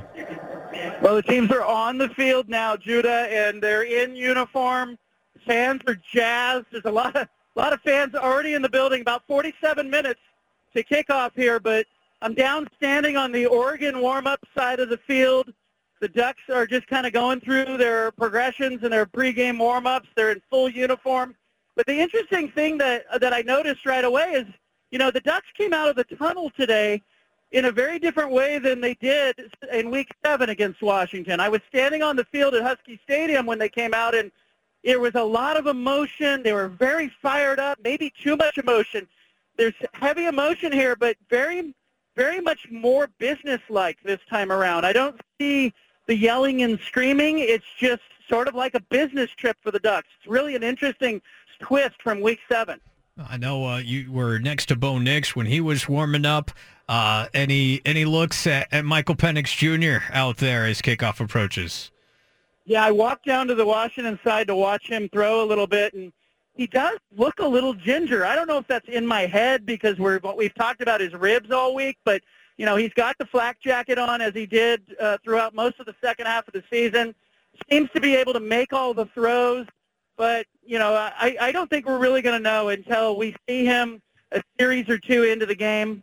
Does Washington try to take some pressure off him and try to run the ball early? Do they uh, try to get the ball out of his hands quickly? Keep an eye on how on the play calling and how they treat that because it may it may give us an indication as to his health. What is uh what's the fan situation looking like? Is it still is it still a 50-50 type of crowd, or is there uh, one of the crowd fan bases getting a little bigger than the other? Yeah, it, it's really going to be 50-50. It's it's just an unusual rivalry game in that you know normally we see this at Husky Stadium or Autzen Stadium where it is a home crowd, but this one's going to be 50-50 all the way. As I look around, I see about half the half the stands are purple, the other half are green, um, and just a lot of people standing and taking pictures, and you know a lot of excitement still with 45 minutes to go before kickoff. So I think of 2019 and the way that Oregon dominated Utah. I think of 2020 and the way they handled USC. I throw out 2021 because Mario was already, you know, a foot toward Coral Gables at that point. What kind of feeling do you get tonight, John? Is, is this just, I know it's a whole new regime and, and coaching staff, but does this feel like another spot where Oregon's going to play their best ball on the national stage like they have before? I, I have to think so, and I think they need to because – in my mind, you know, this is not settled that the winner of this game is automatic to the playoff. Like, if Oregon wins this game, you you really need Alabama to beat Georgia to remove all doubt, or Oregon has to win this game in a way that that tells the committee, hey, you cannot leave this team out. This might be the best team in America. That's the kind of game that Oregon needs to play today. How important is a win for Dan Lanning early on in his coaching career, having lost to Washington a few times? if Oregon get a win, especially if they win by margin, you know, almost double digit favorites, they win by double digits. Does it really kind of right a lot of the wrongs that he's done so far uh, in those couple losses? Yeah, I think it's his biggest game by far, without question. I think you have to think of that, and you have to know, you know, we're watching the growth or the evolution of a head coach. We saw this before with Chip Kelly. Chip Kelly has some growing pains too. He had some games where, especially game one, where his team didn't perform very well against Boise State in that, that opener that season. But we're, we're really looking for Dan Lanning, who is 15 and three all time at Oregon in conference games. You know, his only losses have come to Washington twice and Oregon State. This is the kind of game he's got to win to show that he is progressing. And frankly, he outcoached himself in the first meeting between these two teams. Oregon should have won that game. We all know that. I think Washington knows that. You know, I, I was nitpicking Will Stein a little bit in that first game as well, John. Uh, what about the play callers? Uh, Ryan Grubb's a great one. Will Stein's been a very, very good one. What do you see in the play callers on the offensive sides tonight? I'm really going to be curious to see if one or both of the coordinators tries to take some pressure off the quarterback and establish the run game first.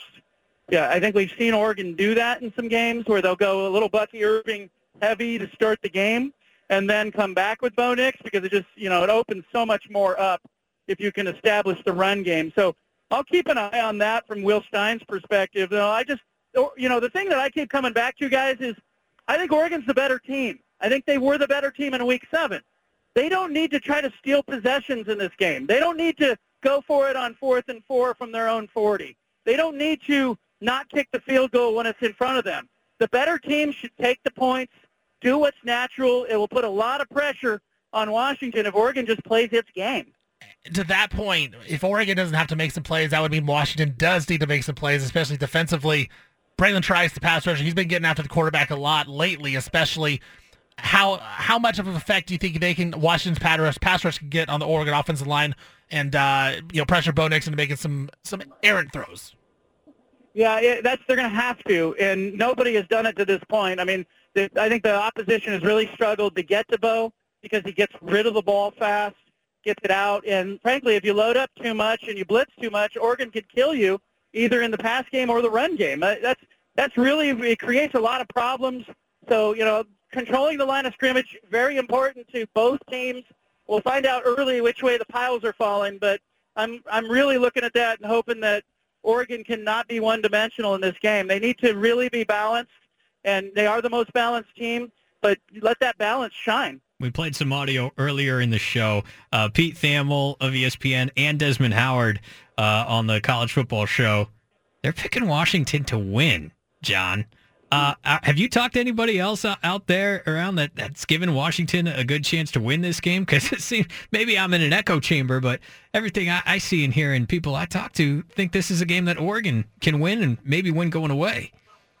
Yeah, and I, I think sometimes the uh, the the four-letter network panders to the bigger media market. That's they know where the TV sets are. So I think you know when I'm looking at this, I'll go back to the guy who we know to be the biggest Washington honk in the land. Who's the biggest Washington honk in the land, guys? Dave That'd be Softy. Softy Mahler. Okay, Softy, after the Week 7 win, came by me in the press box and leaned down to me as I was writing my column, and he said, Oregon is the better team. If any other coach had coached today, Oregon wins the game.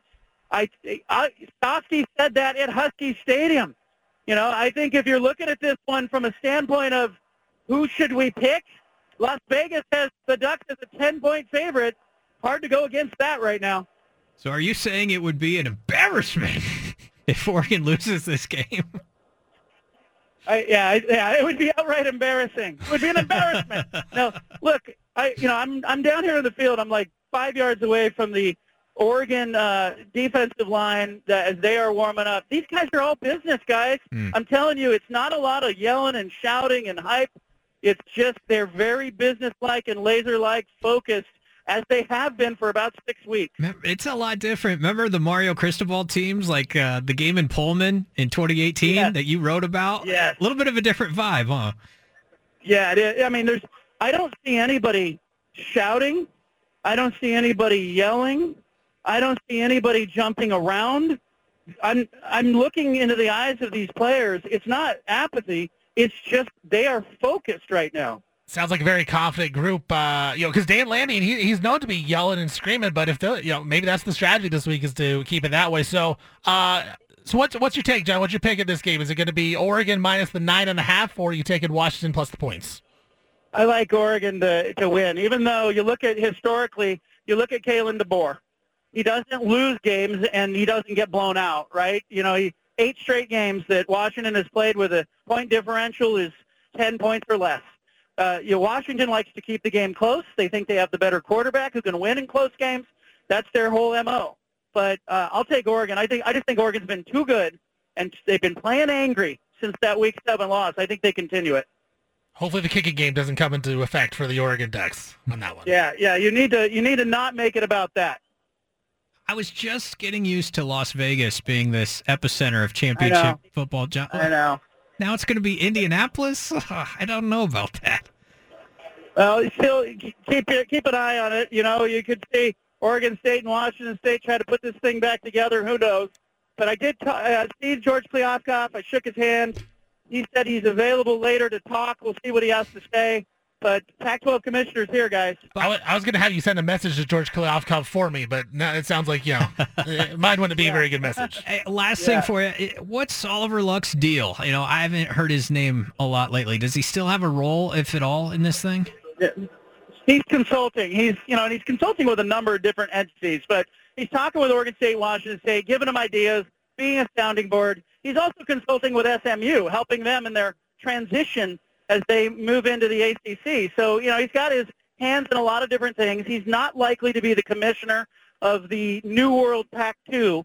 I don't think that's going to be his role. But you know, he's around, and you know, he has proven to be a sounding board for those schools. Get just sort of giving them ideas. But the plan for Oregon State and Washington State is to survive for the next 12 to 24 months and then look up and see if there's a conference they can join because they want to be in a Power Four and they, and they think they belong in a Power Four. John, we really appreciate it. What's uh, what's your final score prediction once again? I got. I'll, I'll take Oregon 35, Washington 21. The Ducks cover, confetti falls, and uh, look for the Ducks in the Rose Bowl in a college football playoff semifinal. That would be aw- against Michigan, I guess, uh, in that scenario. Um, Old school, it's just like it should have been, right? Dude, you're pulling at the heartstrings now. that, that'll be perfect. We appreciate the time, John. I know uh, Monday, 3 o'clock, you'll be back in the chair hosting, talking about uh, a number of things. But in the meantime, we'll follow you at John Canzano BFT and read you at johncanzano.com. Thanks for joining us from Vegas. Thanks, fellas. Thank you, guys. That's good stuff right there, man. That is good stuff right there. So he's got Oregon winning this game. He's got that uh, final score 35-21. That's kind of similar to how I feel like it's going to be. I've got Oregon 34-24. Both of those scenarios have that game going under. The the total is right around 64, Stephen. So um, I, I think it's going to be a little bit more of an under type of game than the the high flying, high uh, high fast paced octane type of game that others are predicting. Yeah, that's not. This is not really who the Ducks are, right? The Ducks aren't a quick strike offense, and and I could see a lot of it where it was kind of like last week against Oregon State, where they're taking you know five, six minutes, seven minutes. They have the eight minute drive to start the game. I think they kind of need to do that against Washington, just prove the physicality and prove that they're the better team.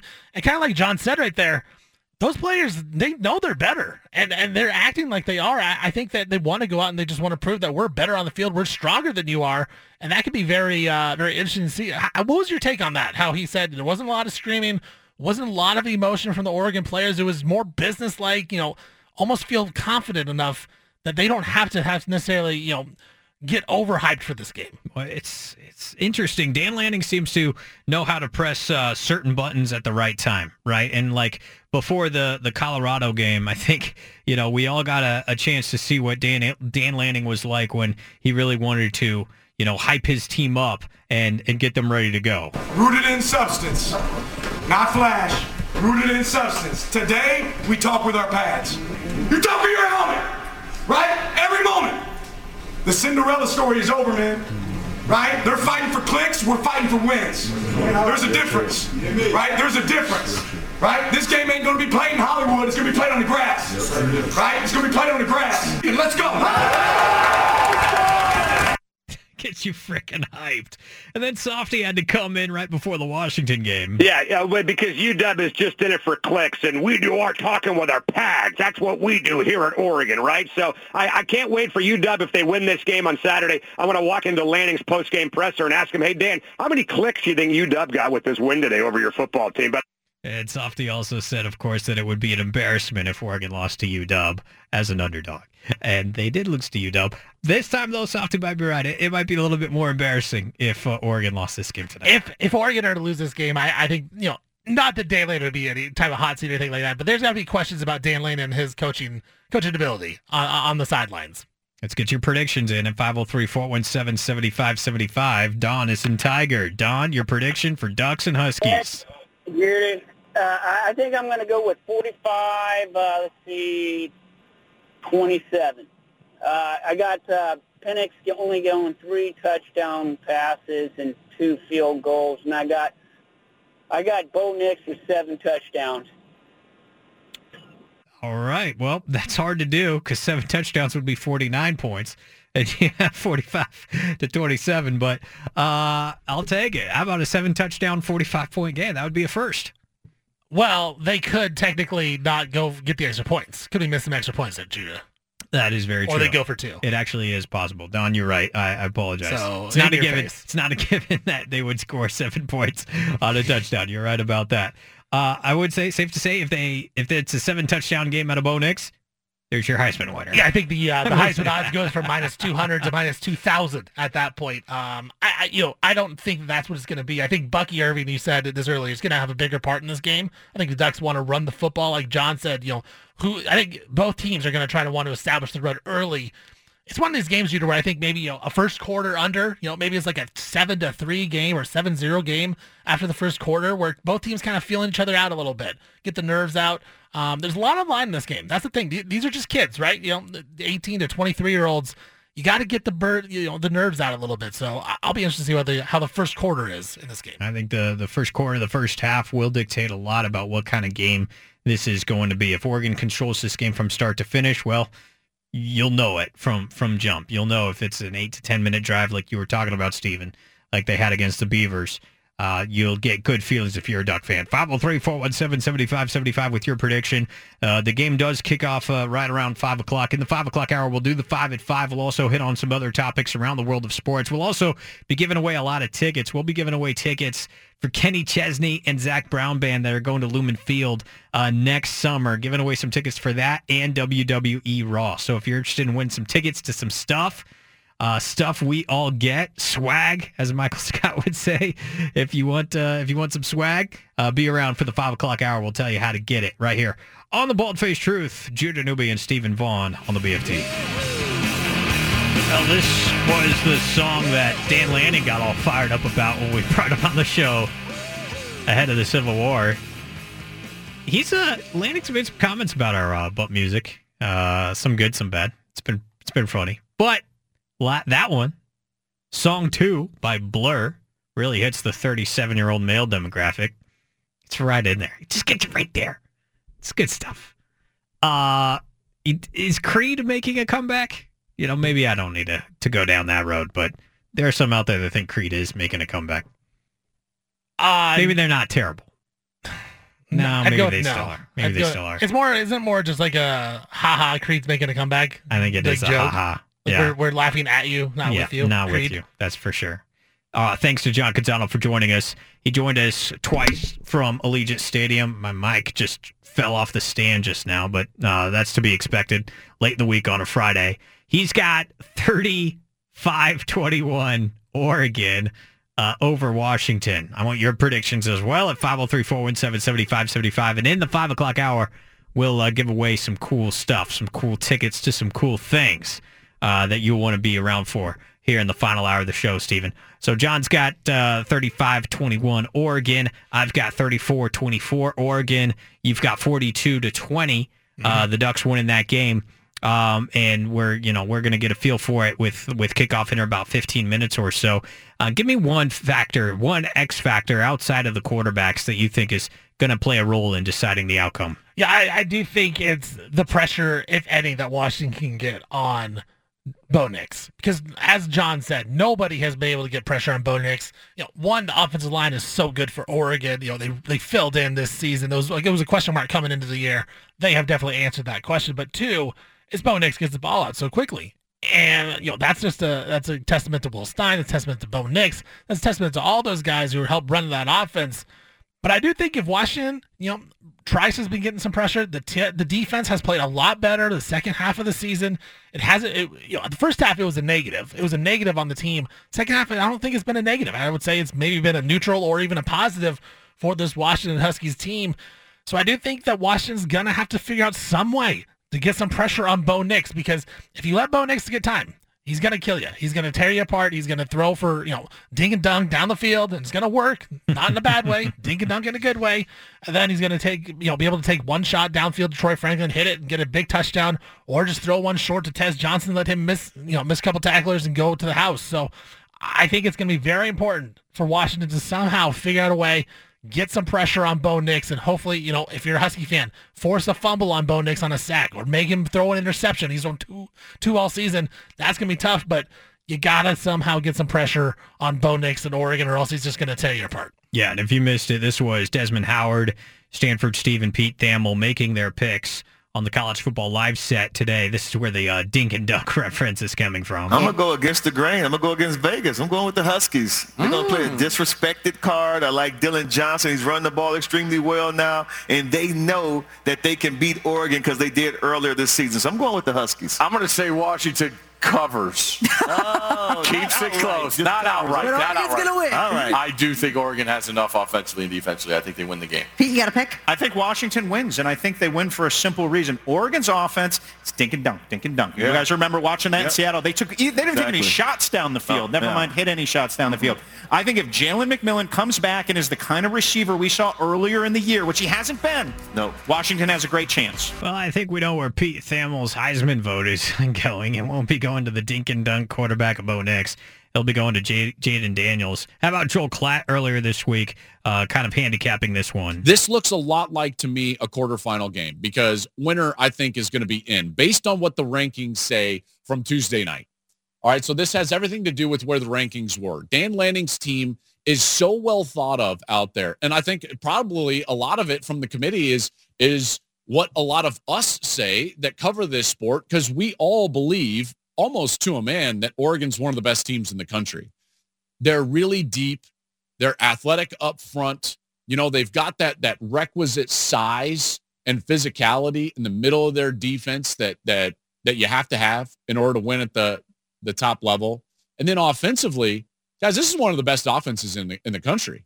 It, it really is, and uh, we'll see if Oregon can continue to channel channel that and uh, move the ball on the uh, Washington uh, Washington defense. Chris Fowler, who's got the play-by-play of this game on the Rich Eisen show, is he surprised that Washington is such a big underdog in this game? What's the scoop? Yeah, with that? very, very few precedents for an undefeated team playing for a conference championship and a playoff bid being this big an underdog. The only parallel has been Notre Dame played Clemson, and Clemson didn't have DJ. Uh, I mean, didn't have um, Lawrence in, in the first game, and and they lost at Notre Dame. The rematch, Trevor came back. They're a big favorite. Notre Dame lost and still made the playoff. But this is so unusual to have a Washington team that has run the gauntlet in the Pac-12, one of the deepest years ever in this league, and is a nine and a half point dog. It shows you how much they respect the dominance of Oregon down the stretch because they've been handling business, and the Huskies have been kind of scraping by, being clutch in the moment but not dominant. That's why the number's so big. Man, this is going to be just an absolutely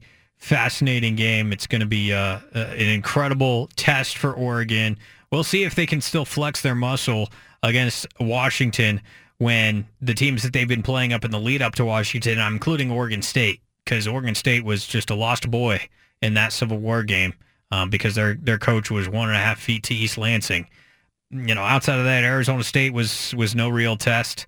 Um, you know, some of some of the other squads that they played along the way, even Cal, not really a, a big test for Oregon. USC, they were kind of lost and struggling by that point too, even though they've got talent on offense, and it was still a good win for Oregon. But this Washington team is the best team that Oregon's faced since the last time they played. And so we'll see how they perform. We'll give you the 5 o'clock hour next. Continue to take more of your phone calls, give away some things as well on the precipice of the Pac-12 title on the BFT. BFFT. Now, built by high caliber millwrights. In for John Canzano, here's Judah Newby and Stephen Vaughn with the ball, ball faced, truth. Getting closer to kickoff between the Ducks and the Huskies. Stick around in that final hour. We're going to give away some cool things to some cool stuff here on the show. We were joined twice by John Canzano in Las Vegas. Podcast of that conversation is up as well wherever you get your podcasts. Got a special guest on the line right now as well, a former Oregon Duck offensive lineman turned podcaster, media star, uh, Duck fan, stand-up comic. He's Nick Cody. Hey, Nick, how you doing? Oh, man, what an introduction. Thank you, Judah, or should I say uh, Young Noob and uh, Stevie Ray Vaughan over there. Congratulations. Give yourselves a hand for how you've uh, held it down the past couple days. And Spencer, too, I've really enjoyed when I've been able to tune in. I think you guys have done a fantastic job holding it down. Man, we appreciate it. We appreciate it. What is your feeling on this game tonight as it's about to kick off? Oh, it's all Duckies all night, man. Uh, the one thing, uh, you know, the only disappointment in tonight is that I can't be there. This is going to be the first Ducks Huskies game I have missed since 2018, which what a game, you know? And I was really thinking this year we were going to get that kind of an overtime game again, but we are just so close. And, uh, you know, who knows if we're kicking down at the other end zone and uh, a coin toss away, we could be talking about a whole different matchup right now. But I'm excited for the way it is. I love the nervous energy I hear up here in Seattle. Uh, you know, I was walking through the, the Safeway today, and I, I saw a couple Husky fans, but I saw one Duck fan that gave a loud "Go Ducks!" And man, I got more disapproving stares than I had seen since the last time I did stand-up comedy. I love that. You know, I uh, I went to the East Coast recently. I wore an Oregon sweater, and I got like three or four Go Ducks just walking around downtown Boston. Like I couldn't believe it. Like of course, that brand is it's super national at this point. and uh, oh, it's It, uh, no, no, no, Judah. Uh, let, forgive me for correcting. It is a global brand, sir. Yeah. You go overseas, everybody recognizes the Oregon Ducks, and you know what? It's only going to get better after tonight. I think even uh, win or lose, even though I think the Ducks win, I think it's going to be a great game that puts both these teams on the map and reminds everybody, like, why are we breaking up the Pac-12 again? What's the emotions like of playing in an Oregon-Washington game? You've done it. I mean, I, but I've done it when they, you know, it was like that Camden Lewis kick when UW was not good. Um, so Yeah. I think for the most part, the emotions were, uh, again, it was interesting to hear Canzano say that they were business-like because that was always our attitude. Let the fans deal with the rivalry, which I can now do now, uh, living up here in Seattle. That none of that is going to help or make any difference on the field.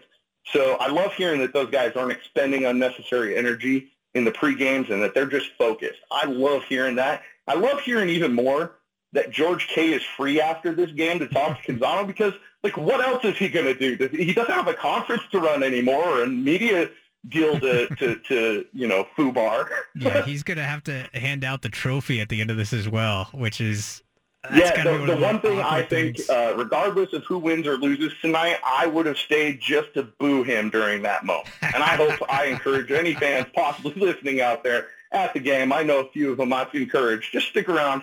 Let George know how you feel. And, you know, like a Larry Scott chant in there with some uh, some things that would probably get, you know, bleeped out of this radio show, that would probably be a good addition too. It wouldn't be a Pac-12 title game if there wasn't a booing of the commissioner at the end. You know, it, it just feels right. Uh, lay it out for us too. What's your layout when you when there's a big game like this? How do you like to uh, watch it on the TV? And what's your food situation? Do you have other people with you? Are you yelling at the TV, or do you have to watch it on mute? What? How does Nick Cody take in a big Ducks game? Again, I take in big Ducks games. Like I usually love. They have a Seattle U of O Ducks spot. I have not been able to go to yet this season, but it's actually at the bottom of the building I work at. So very funny that I haven't been able to be there yet this season. But I love going out to the Seattle Ducks events. But uh, yeah, uh, right now this is a unique situation. I've decided uh, nobody wants to deal with me in public during this scenario, win or lose.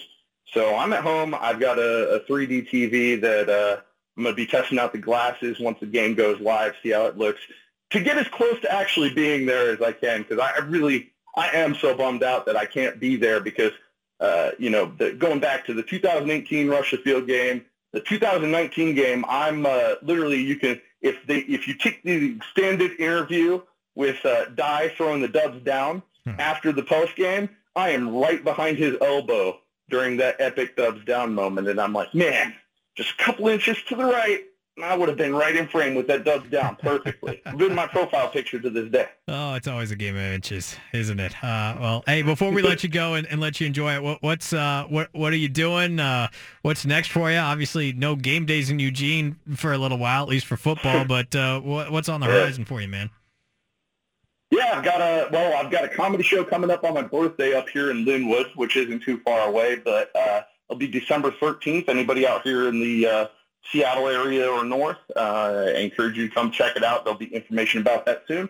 And regardless, uh, you can always follow me on uh, on Twitter and Instagram, Nick R Cody, and I usually post updates there. And most Saturdays, uh, now that you know the regular season of football's over, I'll be hosting uh, open mic comedy at the Shanghai Room in Greenwood in the Seattle area. So come on out, uh, especially if you if you like, especially if you you ever wanted to watch enough comics to think that you could do stand up comedy. This is the place.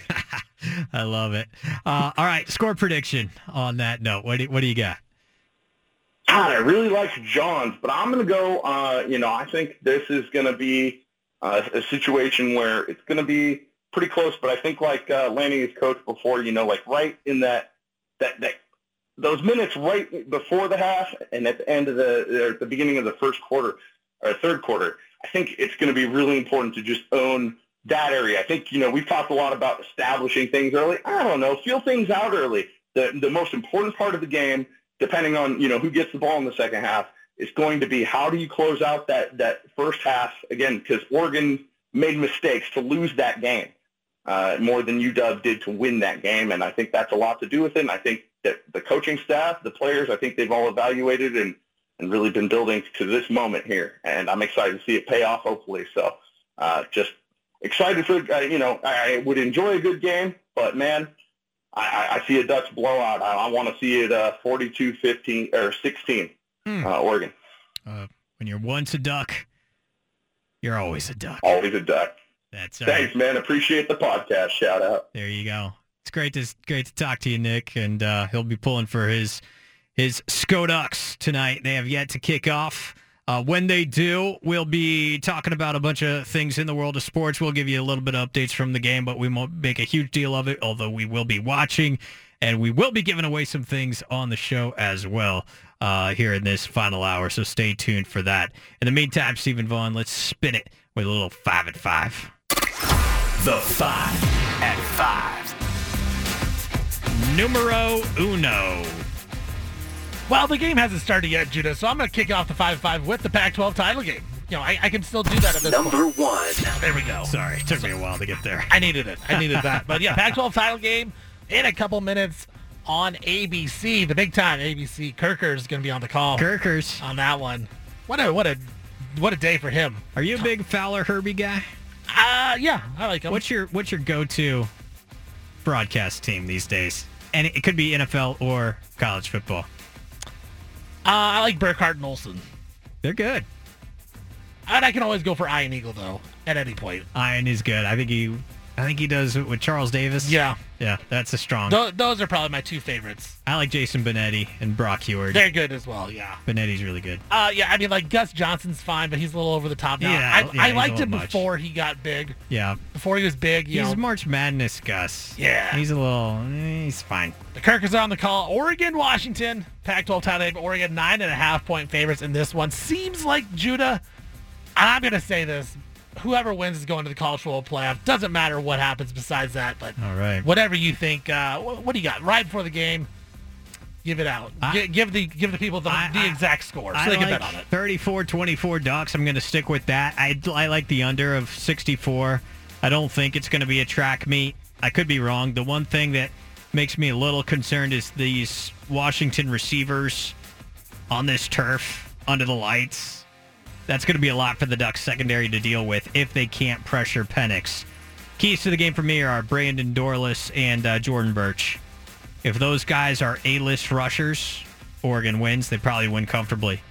Dorlus is the one that got that big hit on Shuck with Bassa picking it off and returning it for a score. I think if Thibodeaux making those big plays in the 19 and 20 games, Dorlus and Burch need to make those big plays in this game and, and hit Mike. And uh, if they do, Oregon wins this game and they probably win by double digits. What about you?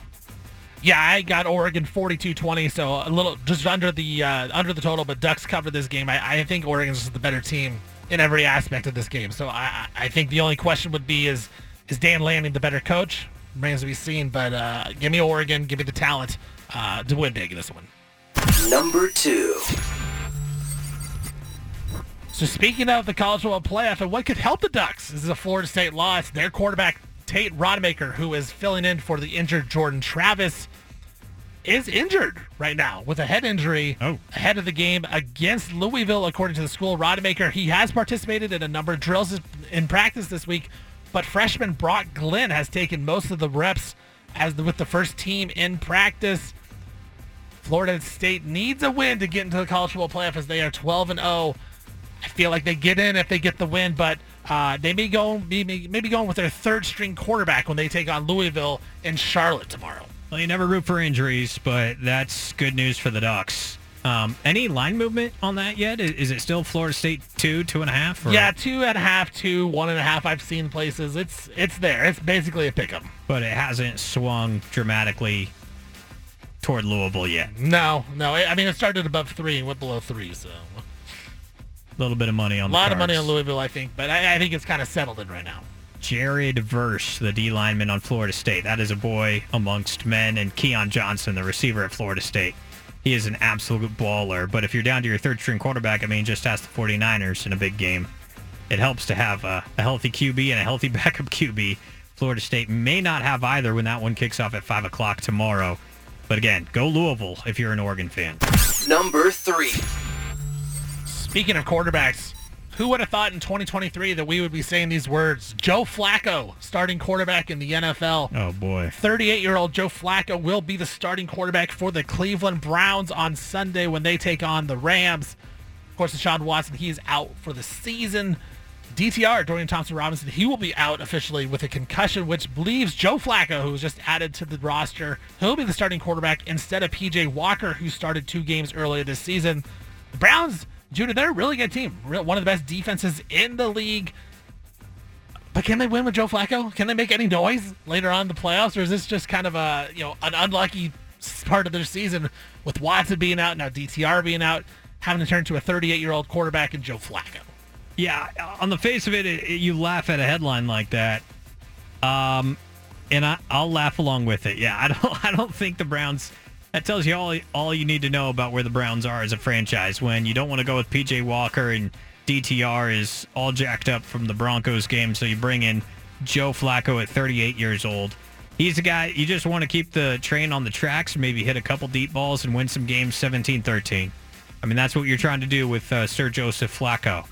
Cleveland can do that, but what what they're really trying to do is get get nine wins, maybe ten wins by the end of the regular season, and get a wild card berth in the North because Baltimore's going to win that division. Flacco did start uh, four games last season for the Jets. Yeah, went one and including one and one three. in Cleveland. That was that crazy game in Cleveland early in the 13 year. points down of two minutes left, and they got the win. The Jets, that was his one win they got. Uh, Flacco has started 14 games in the last four seasons. He is 3 and 14 in those games. I feel like he could have gotten someone better than Joe Flacco. Yeah, you would think. Number four. Anthony Brown, maybe. Dude, should have. Anthony Brown for sure. Ravens Um, legend. talk about loser franchises going from one loser franchise in the Browns to another. The Seattle Mariners, uh, you know, up in Seattle. Jeff Passan, he wrote a piece earlier today talking about how the Mariners could be in the mix for outfielder Juan Soto in a trade, but he also put this in it, June, and I thought this was very interesting. Passan stated that the Mariners were expected to be a Shohei Ohtani, Ohtani suitor, but they did not pursue the back-to-back MVP because of the money it would cost them in order to get Ohtani in free agency. Seattle playing the cheap game, not willing to spend money to go out and get a guy who's won back-to-back MVPs, a guy you can stick in the middle of your lineup, just a bat that you need. The Mariners, you know, they struggle with hitting the baseball in the big-time games. They got the pitching, they got young pitching. They need a guy like Ohtani, but they don't want to, you know, pony up for that. And he also made uh, statements that said basically with Juan Soto, while it would be a great fit in Seattle, doesn't expect Seattle to trade any of their young pitchers or want to pay a guy like Juan Soto. That's just peak Mariners not wanting to pay for an historic difference maker. But both of those be- guys are historic difference makers in a spot they need in the hit it in the middle of the lineup, and they're like, nah, we're good. Oh, and by the way, one of them can pitch, although he won't pitch next He year. He won't pitch next year That's that's a because tough shooting look. for 53%. That's why they'd be too good if they got those guys. That is a tough, tough look. Mariner ownership pinching pennies at just the wrong time, except Is- they do it every time. Is the Mariners, Seattle Mariners, one of the worst franchises in all of sports? I don't want to say so because they've, you know, been to the playoffs now once in the for the first time in a long time. Since 2001, one time. Who, like who's a worse franchise? Like the Mariners or like the, The Blazers? Washington, Washington football team or the Blazers? I, I, I think the Mariners are right up there. I mean, I like I know so calling them a loser franchise is kind of mean. Kind of feel like it's uh it's the right on there. Oh, I definitely pressed pressed the wrong thing just now. What number are we on? Number five. Oh yeah, we're on number five. Number five. Well, the No Fun League, the NFL, is back as they suspended the credentials of a videographer who was involved with an on-field touchdown celebration by Tyreek Hill. But in response, Tyreek Hill, he said he's going to pay the videographer's salary. Kevin Fitzgibbons, who is a University of Miami student, he was on the sidelines in outside the end zone when Tyreek Hill performed a selfie on a backflip after a touchdown. It was his phone, Fitzgibbons' phone, that Hill grabbed. Hill then did a backflip while taking a selfie. Uh, Fitzgibbons says he has shared a friendship with Hill, describing him as one of his best friends. He noticed Hill uh, standing in front of him on the touchdown, and he surprised him by grabbing his phone and then doing the backflip. Fitzgibbons was not aware that Tyreek Hill was going to do this. Hill was not fined for the incident, but he did receive a 15-yard penalty. But because of that, the NFL has uh, suspended the credentials of Kevin Fitzgibbons for the season. Oh. Because of it. Because he wasn't even aware of this, but uh, Tyreek Hill says he will pay his salary. Uh, he was not aware this was going to happen, but you know he still. Ha- the NFL said that Fitzgibbons should have been disciplined enough to not have given up the phone. Wow. That's uh that's a rough look, but that is a no fun league without question. Why do you guys spend suspend a guy's credentials like that? I just don't like that they didn't. You know, they're not going to find Tyreek Hill who actually has money, but they're going to take away a job of a, you know, a college student. Hey, you can't do this now because you were involved. Like, come on now. Yeah, we don't. Come on. Is that Roger making that call? Or That's got to be one of his understudies. one of his unders? Roger doesn't deal with that stuff. Ugh. Roger's got enough on his plate to deal with, like figuring out how to capitalize on the Taylor Swift, Travis Kelce stuff. That's what he's worried about. Uh, 503-417-7575. Hey, let's give you a chance to win some tickets to Kenny Chesney and Zac Brown Band next summer and WWE Raw Moda Center. We'll uh, basically give you to take your pick. Line up now, 503-417-7575. We'll tell you how to do that right here on the Bald Face Truth. Uh, talked to John Canzano a couple of times from Vegas. It's just underway in Vegas. Washington's got the football first and uh, picking up a, a couple of first downs here early on uh, on the Duck defense, but we'll continue to keep an eye on that. We'll talk a little Trailblazers coming up too, because holy cow, I don't know how they won that game last night, but they did, and uh, they looked pretty impressive doing it. And uh, Seahawks Cowboys, I got a couple takes from that one coming out of that Thursday night game last night, and where that leaves the Seahawks uh, going forward in this one. But line up now at 503-417-7575. We'll give you a chance to win some tickets on the other side of the break right here. Uh, Judah Newby and Stephen Vaughn in for John Canzano on the Boldface Truth. Great response on the phone lines here. Giving away some uh, tickets this hour. 503-417-7575. Uh, chance to win some tickets to either uh, WWE Raw at Moda uh, in January or uh, a concert next summer in Lumen Field in Seattle where Kenny Chesney and Zac Brown Band are dueling it out. Is that like a sporting event where it's like a, a like a concert off, like it's Kenny Chesney versus Zac Brown Band? The crowd's 50-50. Split Yeah, down the middle. 50-50 neutral site. Half the half the crowd is uh. Chesney, half the crowd is Zac Brown band fans. What No. side would you be on? I'd go Zac Brown in that situation. I have seen Zac Brown Band live. I don't see anything live. Like I'm not a concert guy whatsoever. But in college, I did see Zac Brown Band live out in uh, Illinois. It was awesome. Those guys are freaking awesome. So uh, l- let's give you a chance to win some of this. I'll, I'll ask a couple of questions, and, and you know I have a tendency to make these too difficult. So I'll try my best to uh, to keep it uh, to keep it clean, to keep it simple. Let's go out to line one uh, first of all, uh, and this is Joe. Hey Joe, uh, whi- wh- which were you calling in for? The the Kenny Chesney, Zac Brown band, or WWE Raw? Which would you rather try to go to? Uh, I'll take the Kenny Chesney tickets. Oh, okay, all right. So that's going to uh, change my question here. Uh, have you been listening throughout the show, Joe, by chance? Uh, probably not. Probably not, he says. Okay. Okay. All right. Well, Joe, uh, I'll, I'll give you a chance to uh, to win this one anyway. Um, who uh, uh, who picks Oregon to win the game uh, tonight by the score of 35 to 21? Was it me? Was it Steven? Or was it John Canzano? Uh, I'm going to say Steven. It was not. It was John Canzano. But uh, Oh, okay. But you know what? You you seem like a decent soul. Uh, are you a Kenny Chesney fan? Uh, I am actually, yeah. What's your favorite Kenny Chesney song? Uh, she thinks my tractor's sexy. Well, that's a good answer. The other correct answer is "Boys of Fall." That's the Oh, only, that's a good one. That's the only other Kenny Chesney song I know. Uh, well, what do you think, Steven? Uh, is Joe uh, Joe strong enough to to win Kenny Chesney tickets here? Yeah, let's do it to him. Hey, congrats, Joe. Oh, Steven's great, feeling guys. good today. Yeah. All right. Well, we'll put you on hold. We'll get you some information from you, and uh, we'll give we'll uh, send you a pair of tickets to, to go to Kenny Chesney, Zac Brown band. You know, I'm feeling good. I'm feeling benevolent.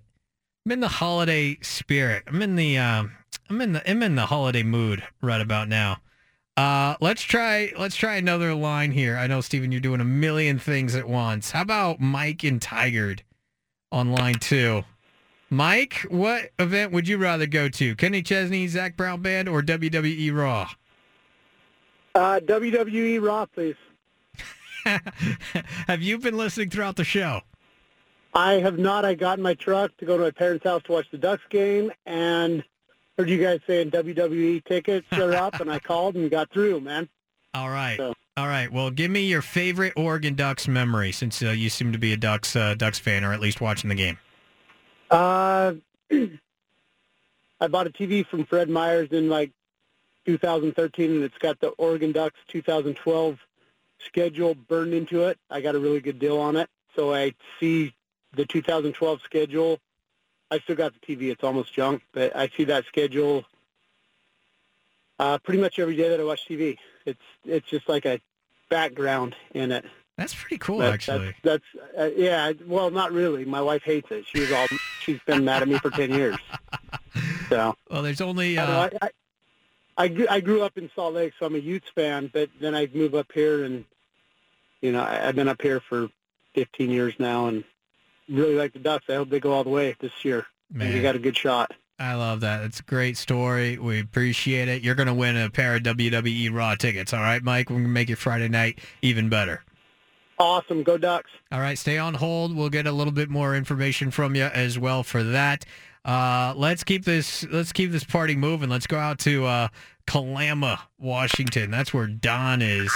Don, what what uh, what tickles your fancy? A little uh, country music or a little uh, WWE Raw? How about both of them?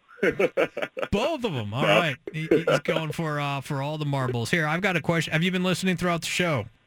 Uh, somewhat. Yeah, it's always uh, it's always tough. I will say this. Um, uh, do, do you know who Oregon State might be considering an offensive coordinator? That's a tough. That's a tough one. Uh, offensive coordinator who was uh, John. I thought earlier, but it's ah, what was it? It was uh, the UCLA uh, Ryan Gunderson. But Yep. uh, appreciate you uh, you playing. we'll we'll still hey hey we'll send you to WWE Raw just for uh, for calling in. How about that? That's fantastic. All right. Well, uh, put you on hold, and we'll get a little bit of uh, information from you as well. Uh, just uh, in in a giving mood. That's what I am. You know, people people don't want to be benevolent or generous. I say no, get rid of that. Like we got to give the people what they want. The people want a chance to uh, win some tickets to some cool things. So let's keep that train moving. Let's go to Albany. Don is in Albany. A lot of people named Don on the show today as well. Uh, Don, wrestler. Hey, how you doing? Wrestler or country music fan? Oh, wrestler tonight. You're a wrestler tonight. All right. Have you been listening throughout the show? Off and on between doing my job, having to get in and out of the truck. oh, I love that. All right. Well, here. Uh, are you a Duck fan? Oh yeah, What's your favorite Duck memory? mine. Oh, I would have to stay going back to Herbert, uh, the three touchdown game he had. You know, by himself, basically all the scoring and took care of the uh, pushing the Ducks through for the victory. Oh, that's awesome. Yeah, that was a Rose Bowl against uh, Wisconsin. Yep. Uh, to win by a single point at 28 to 27. it was excellent. That's fantastic. Well, hey, uh, congrats. Uh, we'll get you a pair of tickets to WWE Raw. All right. Thanks for calling in and sharing your Duck memory. Thanks. Go Ducks. All right, we'll put him on uh, on hold as well. Give myself a chance to breathe right there. But uh, how about that, Steven? We've got a lot of people uh, calling in, sharing their favorite duck memories, and uh, it's been it's been a lot of fun to hear. People all over the place. People buying Oregon Duck TVs and uh, making their wife deal with it for a decade in order to uh, win some tickets. Do you do you love the Seahawks that much where you could get like a Seahawks TV?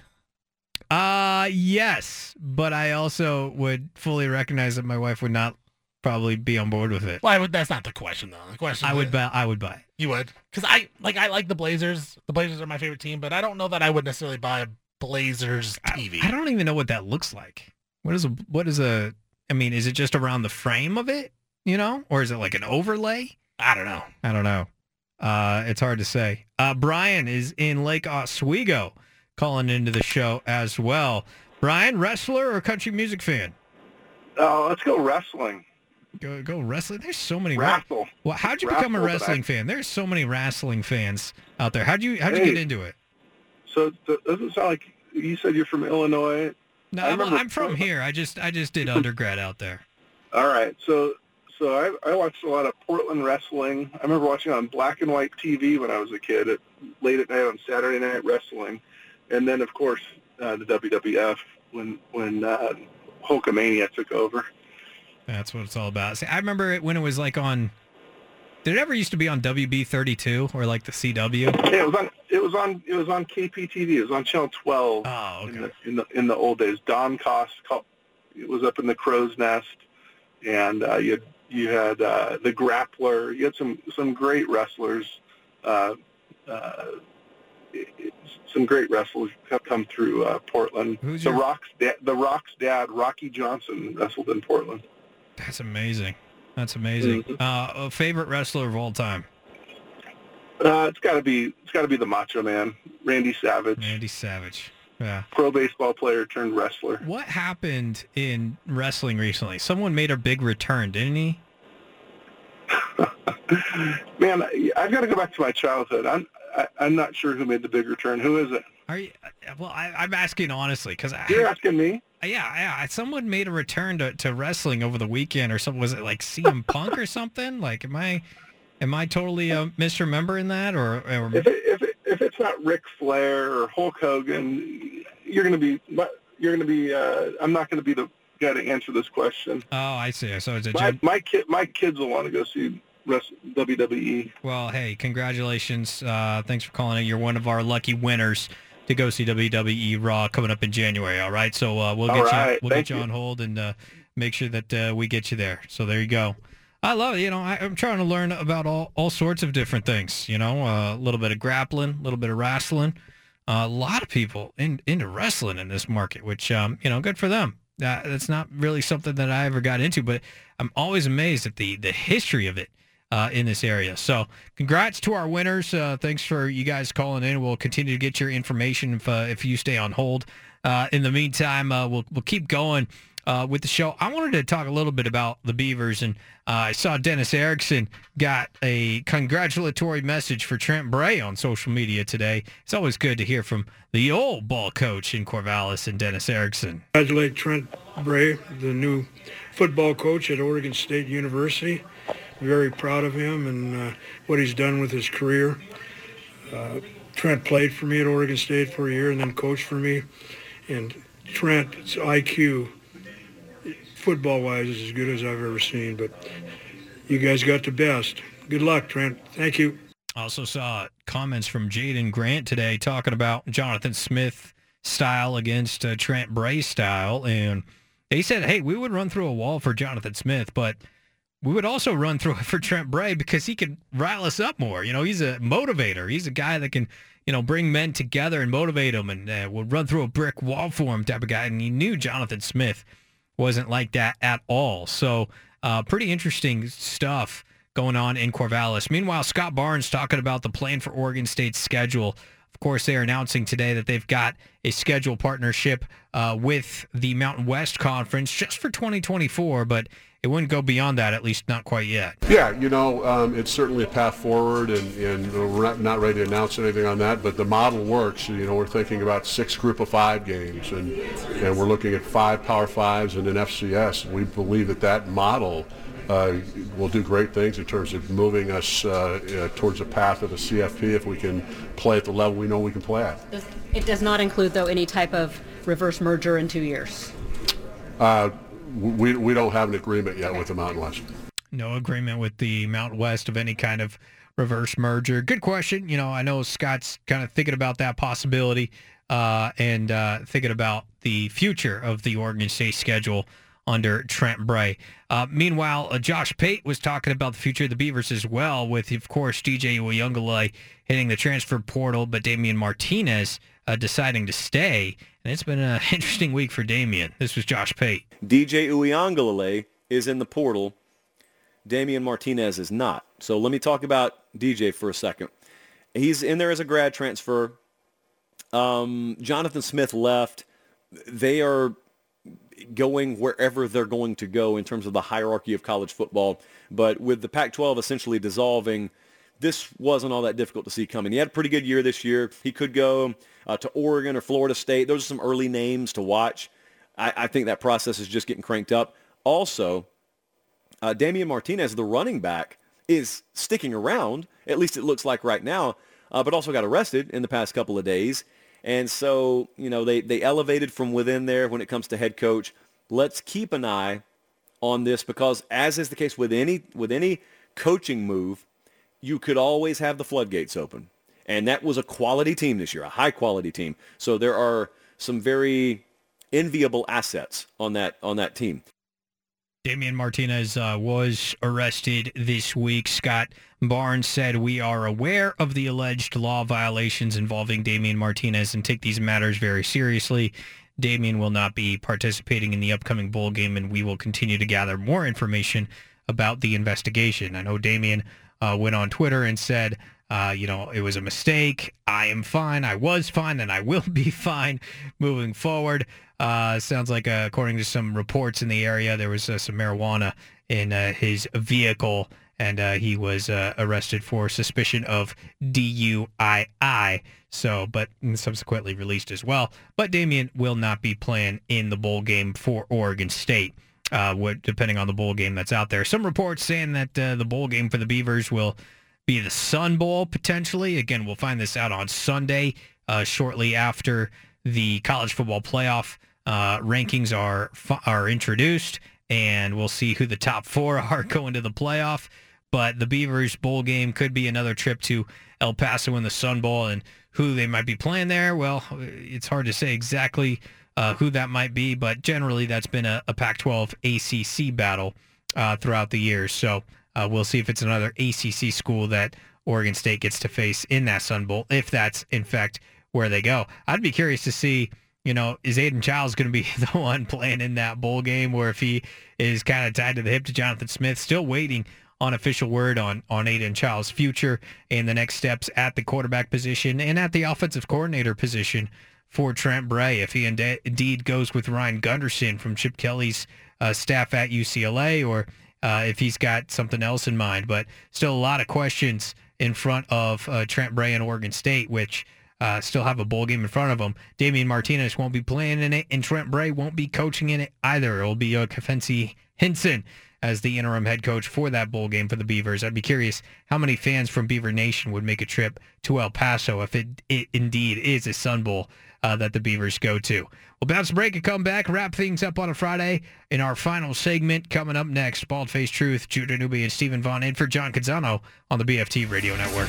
Well, this is why you love sports, right? Just just when you think you got a feeling on a game and what kind of game it's going to be, it's the total opposite. If you're tuning in during a commercial break right now, Washington leads Oregon 10 nothing. Oregon's run three plays and they're down 10 nothing. Stephen Vaughn didn't see that coming. No, and uh, Bo Nix, you know, going for the all-time record for completion percentage, 0 for three on those three passes. So, uh, and it was weird. Like the first one hit the referee on like his third read, and the second one he, he threw, and the receiver was thinking something different. So, yeah, uh, they got to dig themselves out a little bit. Tell you what, if you're Washington, it could not have been any better the way this game has started. I guess you could have gotten a touchdown that first drive, but you know, 10-0, you're you know you're feeling good. Last year, uh, USC got up early on Utah, and then Caleb got hurt, and then Utah crushed them from there. Uh, that's the only thing that I could think of that would be helpful for an Oregon fan. it, it may be time to you know live bet Oregon. Live bet Oregon money line. This will be the uh, the value that you'll get because they'll probably score in three plays, and then everybody like, oh yeah, that's right, Oregon's really good. Uh, I'm not worried yet. Uh, if I'm an Oregon fan, at least uh, to win the game, I think uh, I think I'm still okay. But I would like to pick up a first down. You know, is that is that too much to ask? I would expect a run on this drive. Yeah, probably uh, probably a run. Get uh, get that Buck man the ball. You know, send Buck to New York. Uh, it's all good. So that's where that is. This is in the final segment of the show. Judah Newby and Stephen Vaughn in for John Canzano. Stephen, I gotta set you up for some Blazers here. They go into Indiana, uh, a team that's got great offense, and they rip out a win from them on Monday. Then a few days later, they go into Cleveland, a team favored by 12 and a half.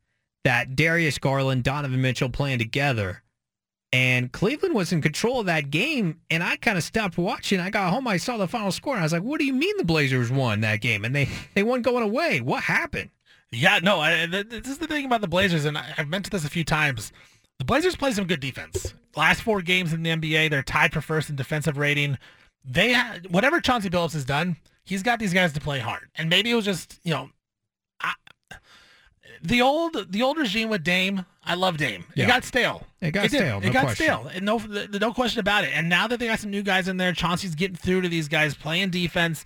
And you know, offensively they struggle, but you know they've also shot the ball a lot better. Last five games, forty-three percent on three pointers. Uh, the first thirteen games they were thirty percent, so they've really shot the ball a lot better. Yeah. I think that has to do with Malcolm Brogdon coming back. He's a veteran player that's just a good NBA player, and I've mentioned this before. Like he is the type of guy that I wish the Blazers could have gotten when Dame was in Portland. Like he's the perfect backup backup guard that you have. He won the Sixth Man of the Year award last year.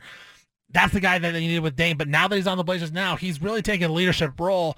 And the Blazers have embraced him and Jerami Grant of being the guys down the stretch to really, you know, uh, close out games. And then last night, Shaedon Sharpe, 29 points, career high 10 rebounds, his first career double-double. He's starting to play better now that Malcolm Brogdon's back. He doesn't have to, you know, handle the load as being the ball handler because he has had a lot of turnover problems this season. It's just, you know, this team is fun. This team is fun to watch play defense, and it's something different than what we've seen the last 10 plus years in Portland Trailblazer basketball where they're just going to hope that Dame scored 50 and you can outscore it. But now they can win a game by playing really good defense, and they've beaten good teams. The Pacers are probably going to be a playoff team. The Cavs are going to be a playoff team, and they beat both those teams on the road. I like what the Trailblazers have done. I don't think that they're going to be a playoff team. They're not going to be a play-in team. I think they're going to struggle at some point, and they'll end up, you know, probably tanking. But right now, you know, Judah, the Blue, the Blazers are playing really good defense, and it's fun to watch. You know, someone that was like, well, at the very least, can I fade bet the Blazers and, you know, win some money off of my. I've held off doing that, and thankfully uh, I have because I did not see either of those wins coming. Because what was the spread of the Indiana game? The uh, Indiana game was like 11 and a half. So when it got up to 12, and then the Cavs game was 12 So uh, at tip-off. That's amazing. I mean, that that's really two impressive victories. I know you're saying they're not going to be a play-in contender. They they're not going to be a playoff contender. Um, but what percentage of a chance do you give that this style of play is sustainable to the fact that they might sniff around the play? Like who knows? Maybe maybe there's a season from hell for a couple of other teams, and it's a young Blazer team that can capitalize with obviously some vets on. on Yeah, I mean that, and that's the thing, Judah. Is like, like, I don't want to get I'm not going to get over my skis about it, but I'm just I'm just trying to th- is there a world in which the Blazers are competitive like yeah, this? there there is a world where the team can compete for a play-in spot. I mean, top ten teams in, in the Western Conference. You got 15 teams. It's you know you can get to the top 10 somewhat you know without having to do a lot. And, and I think right now with the Trailblazers, a lot of things are going to have to go their way.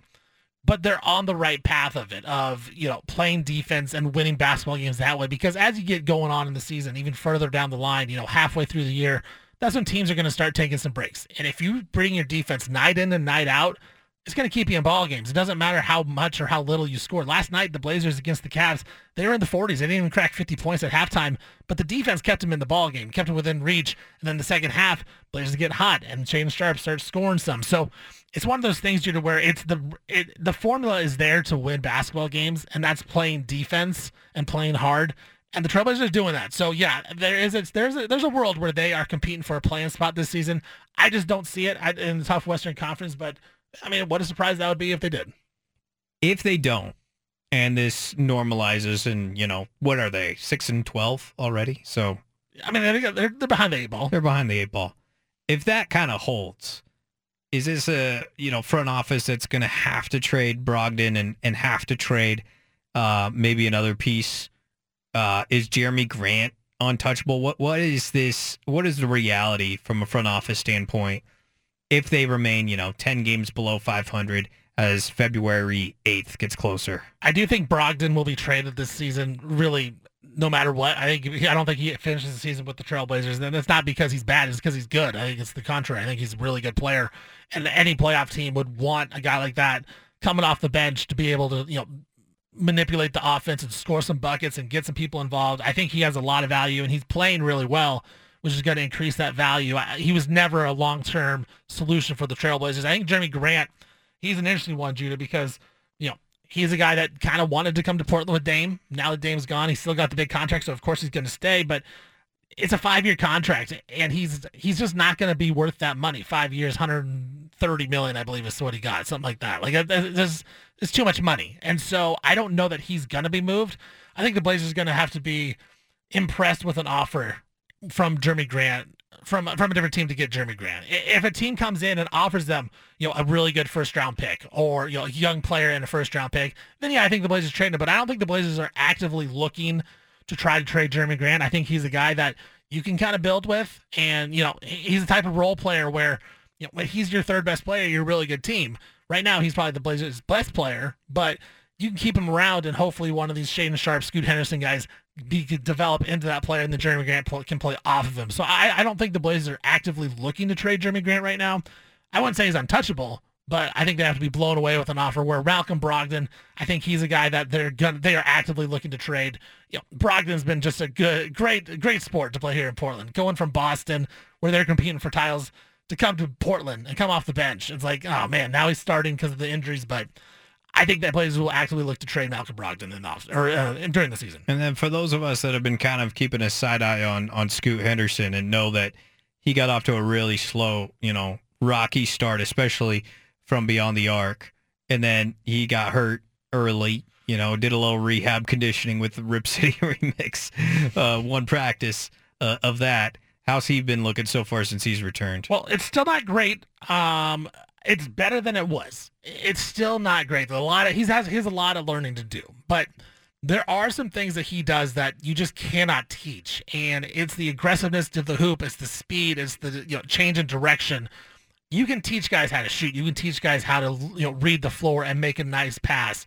I think there's a lot of things he still has to improve on, but some of the intangibles that you can't teach, he has. And so I think for Scoot, it's going to be all about reps. And that's why I think eventually Brogdon will be traded this season because Scoot Henderson is he's the point guard of the future. He, he's the future of the franchise. You want to get him in the starting lineup.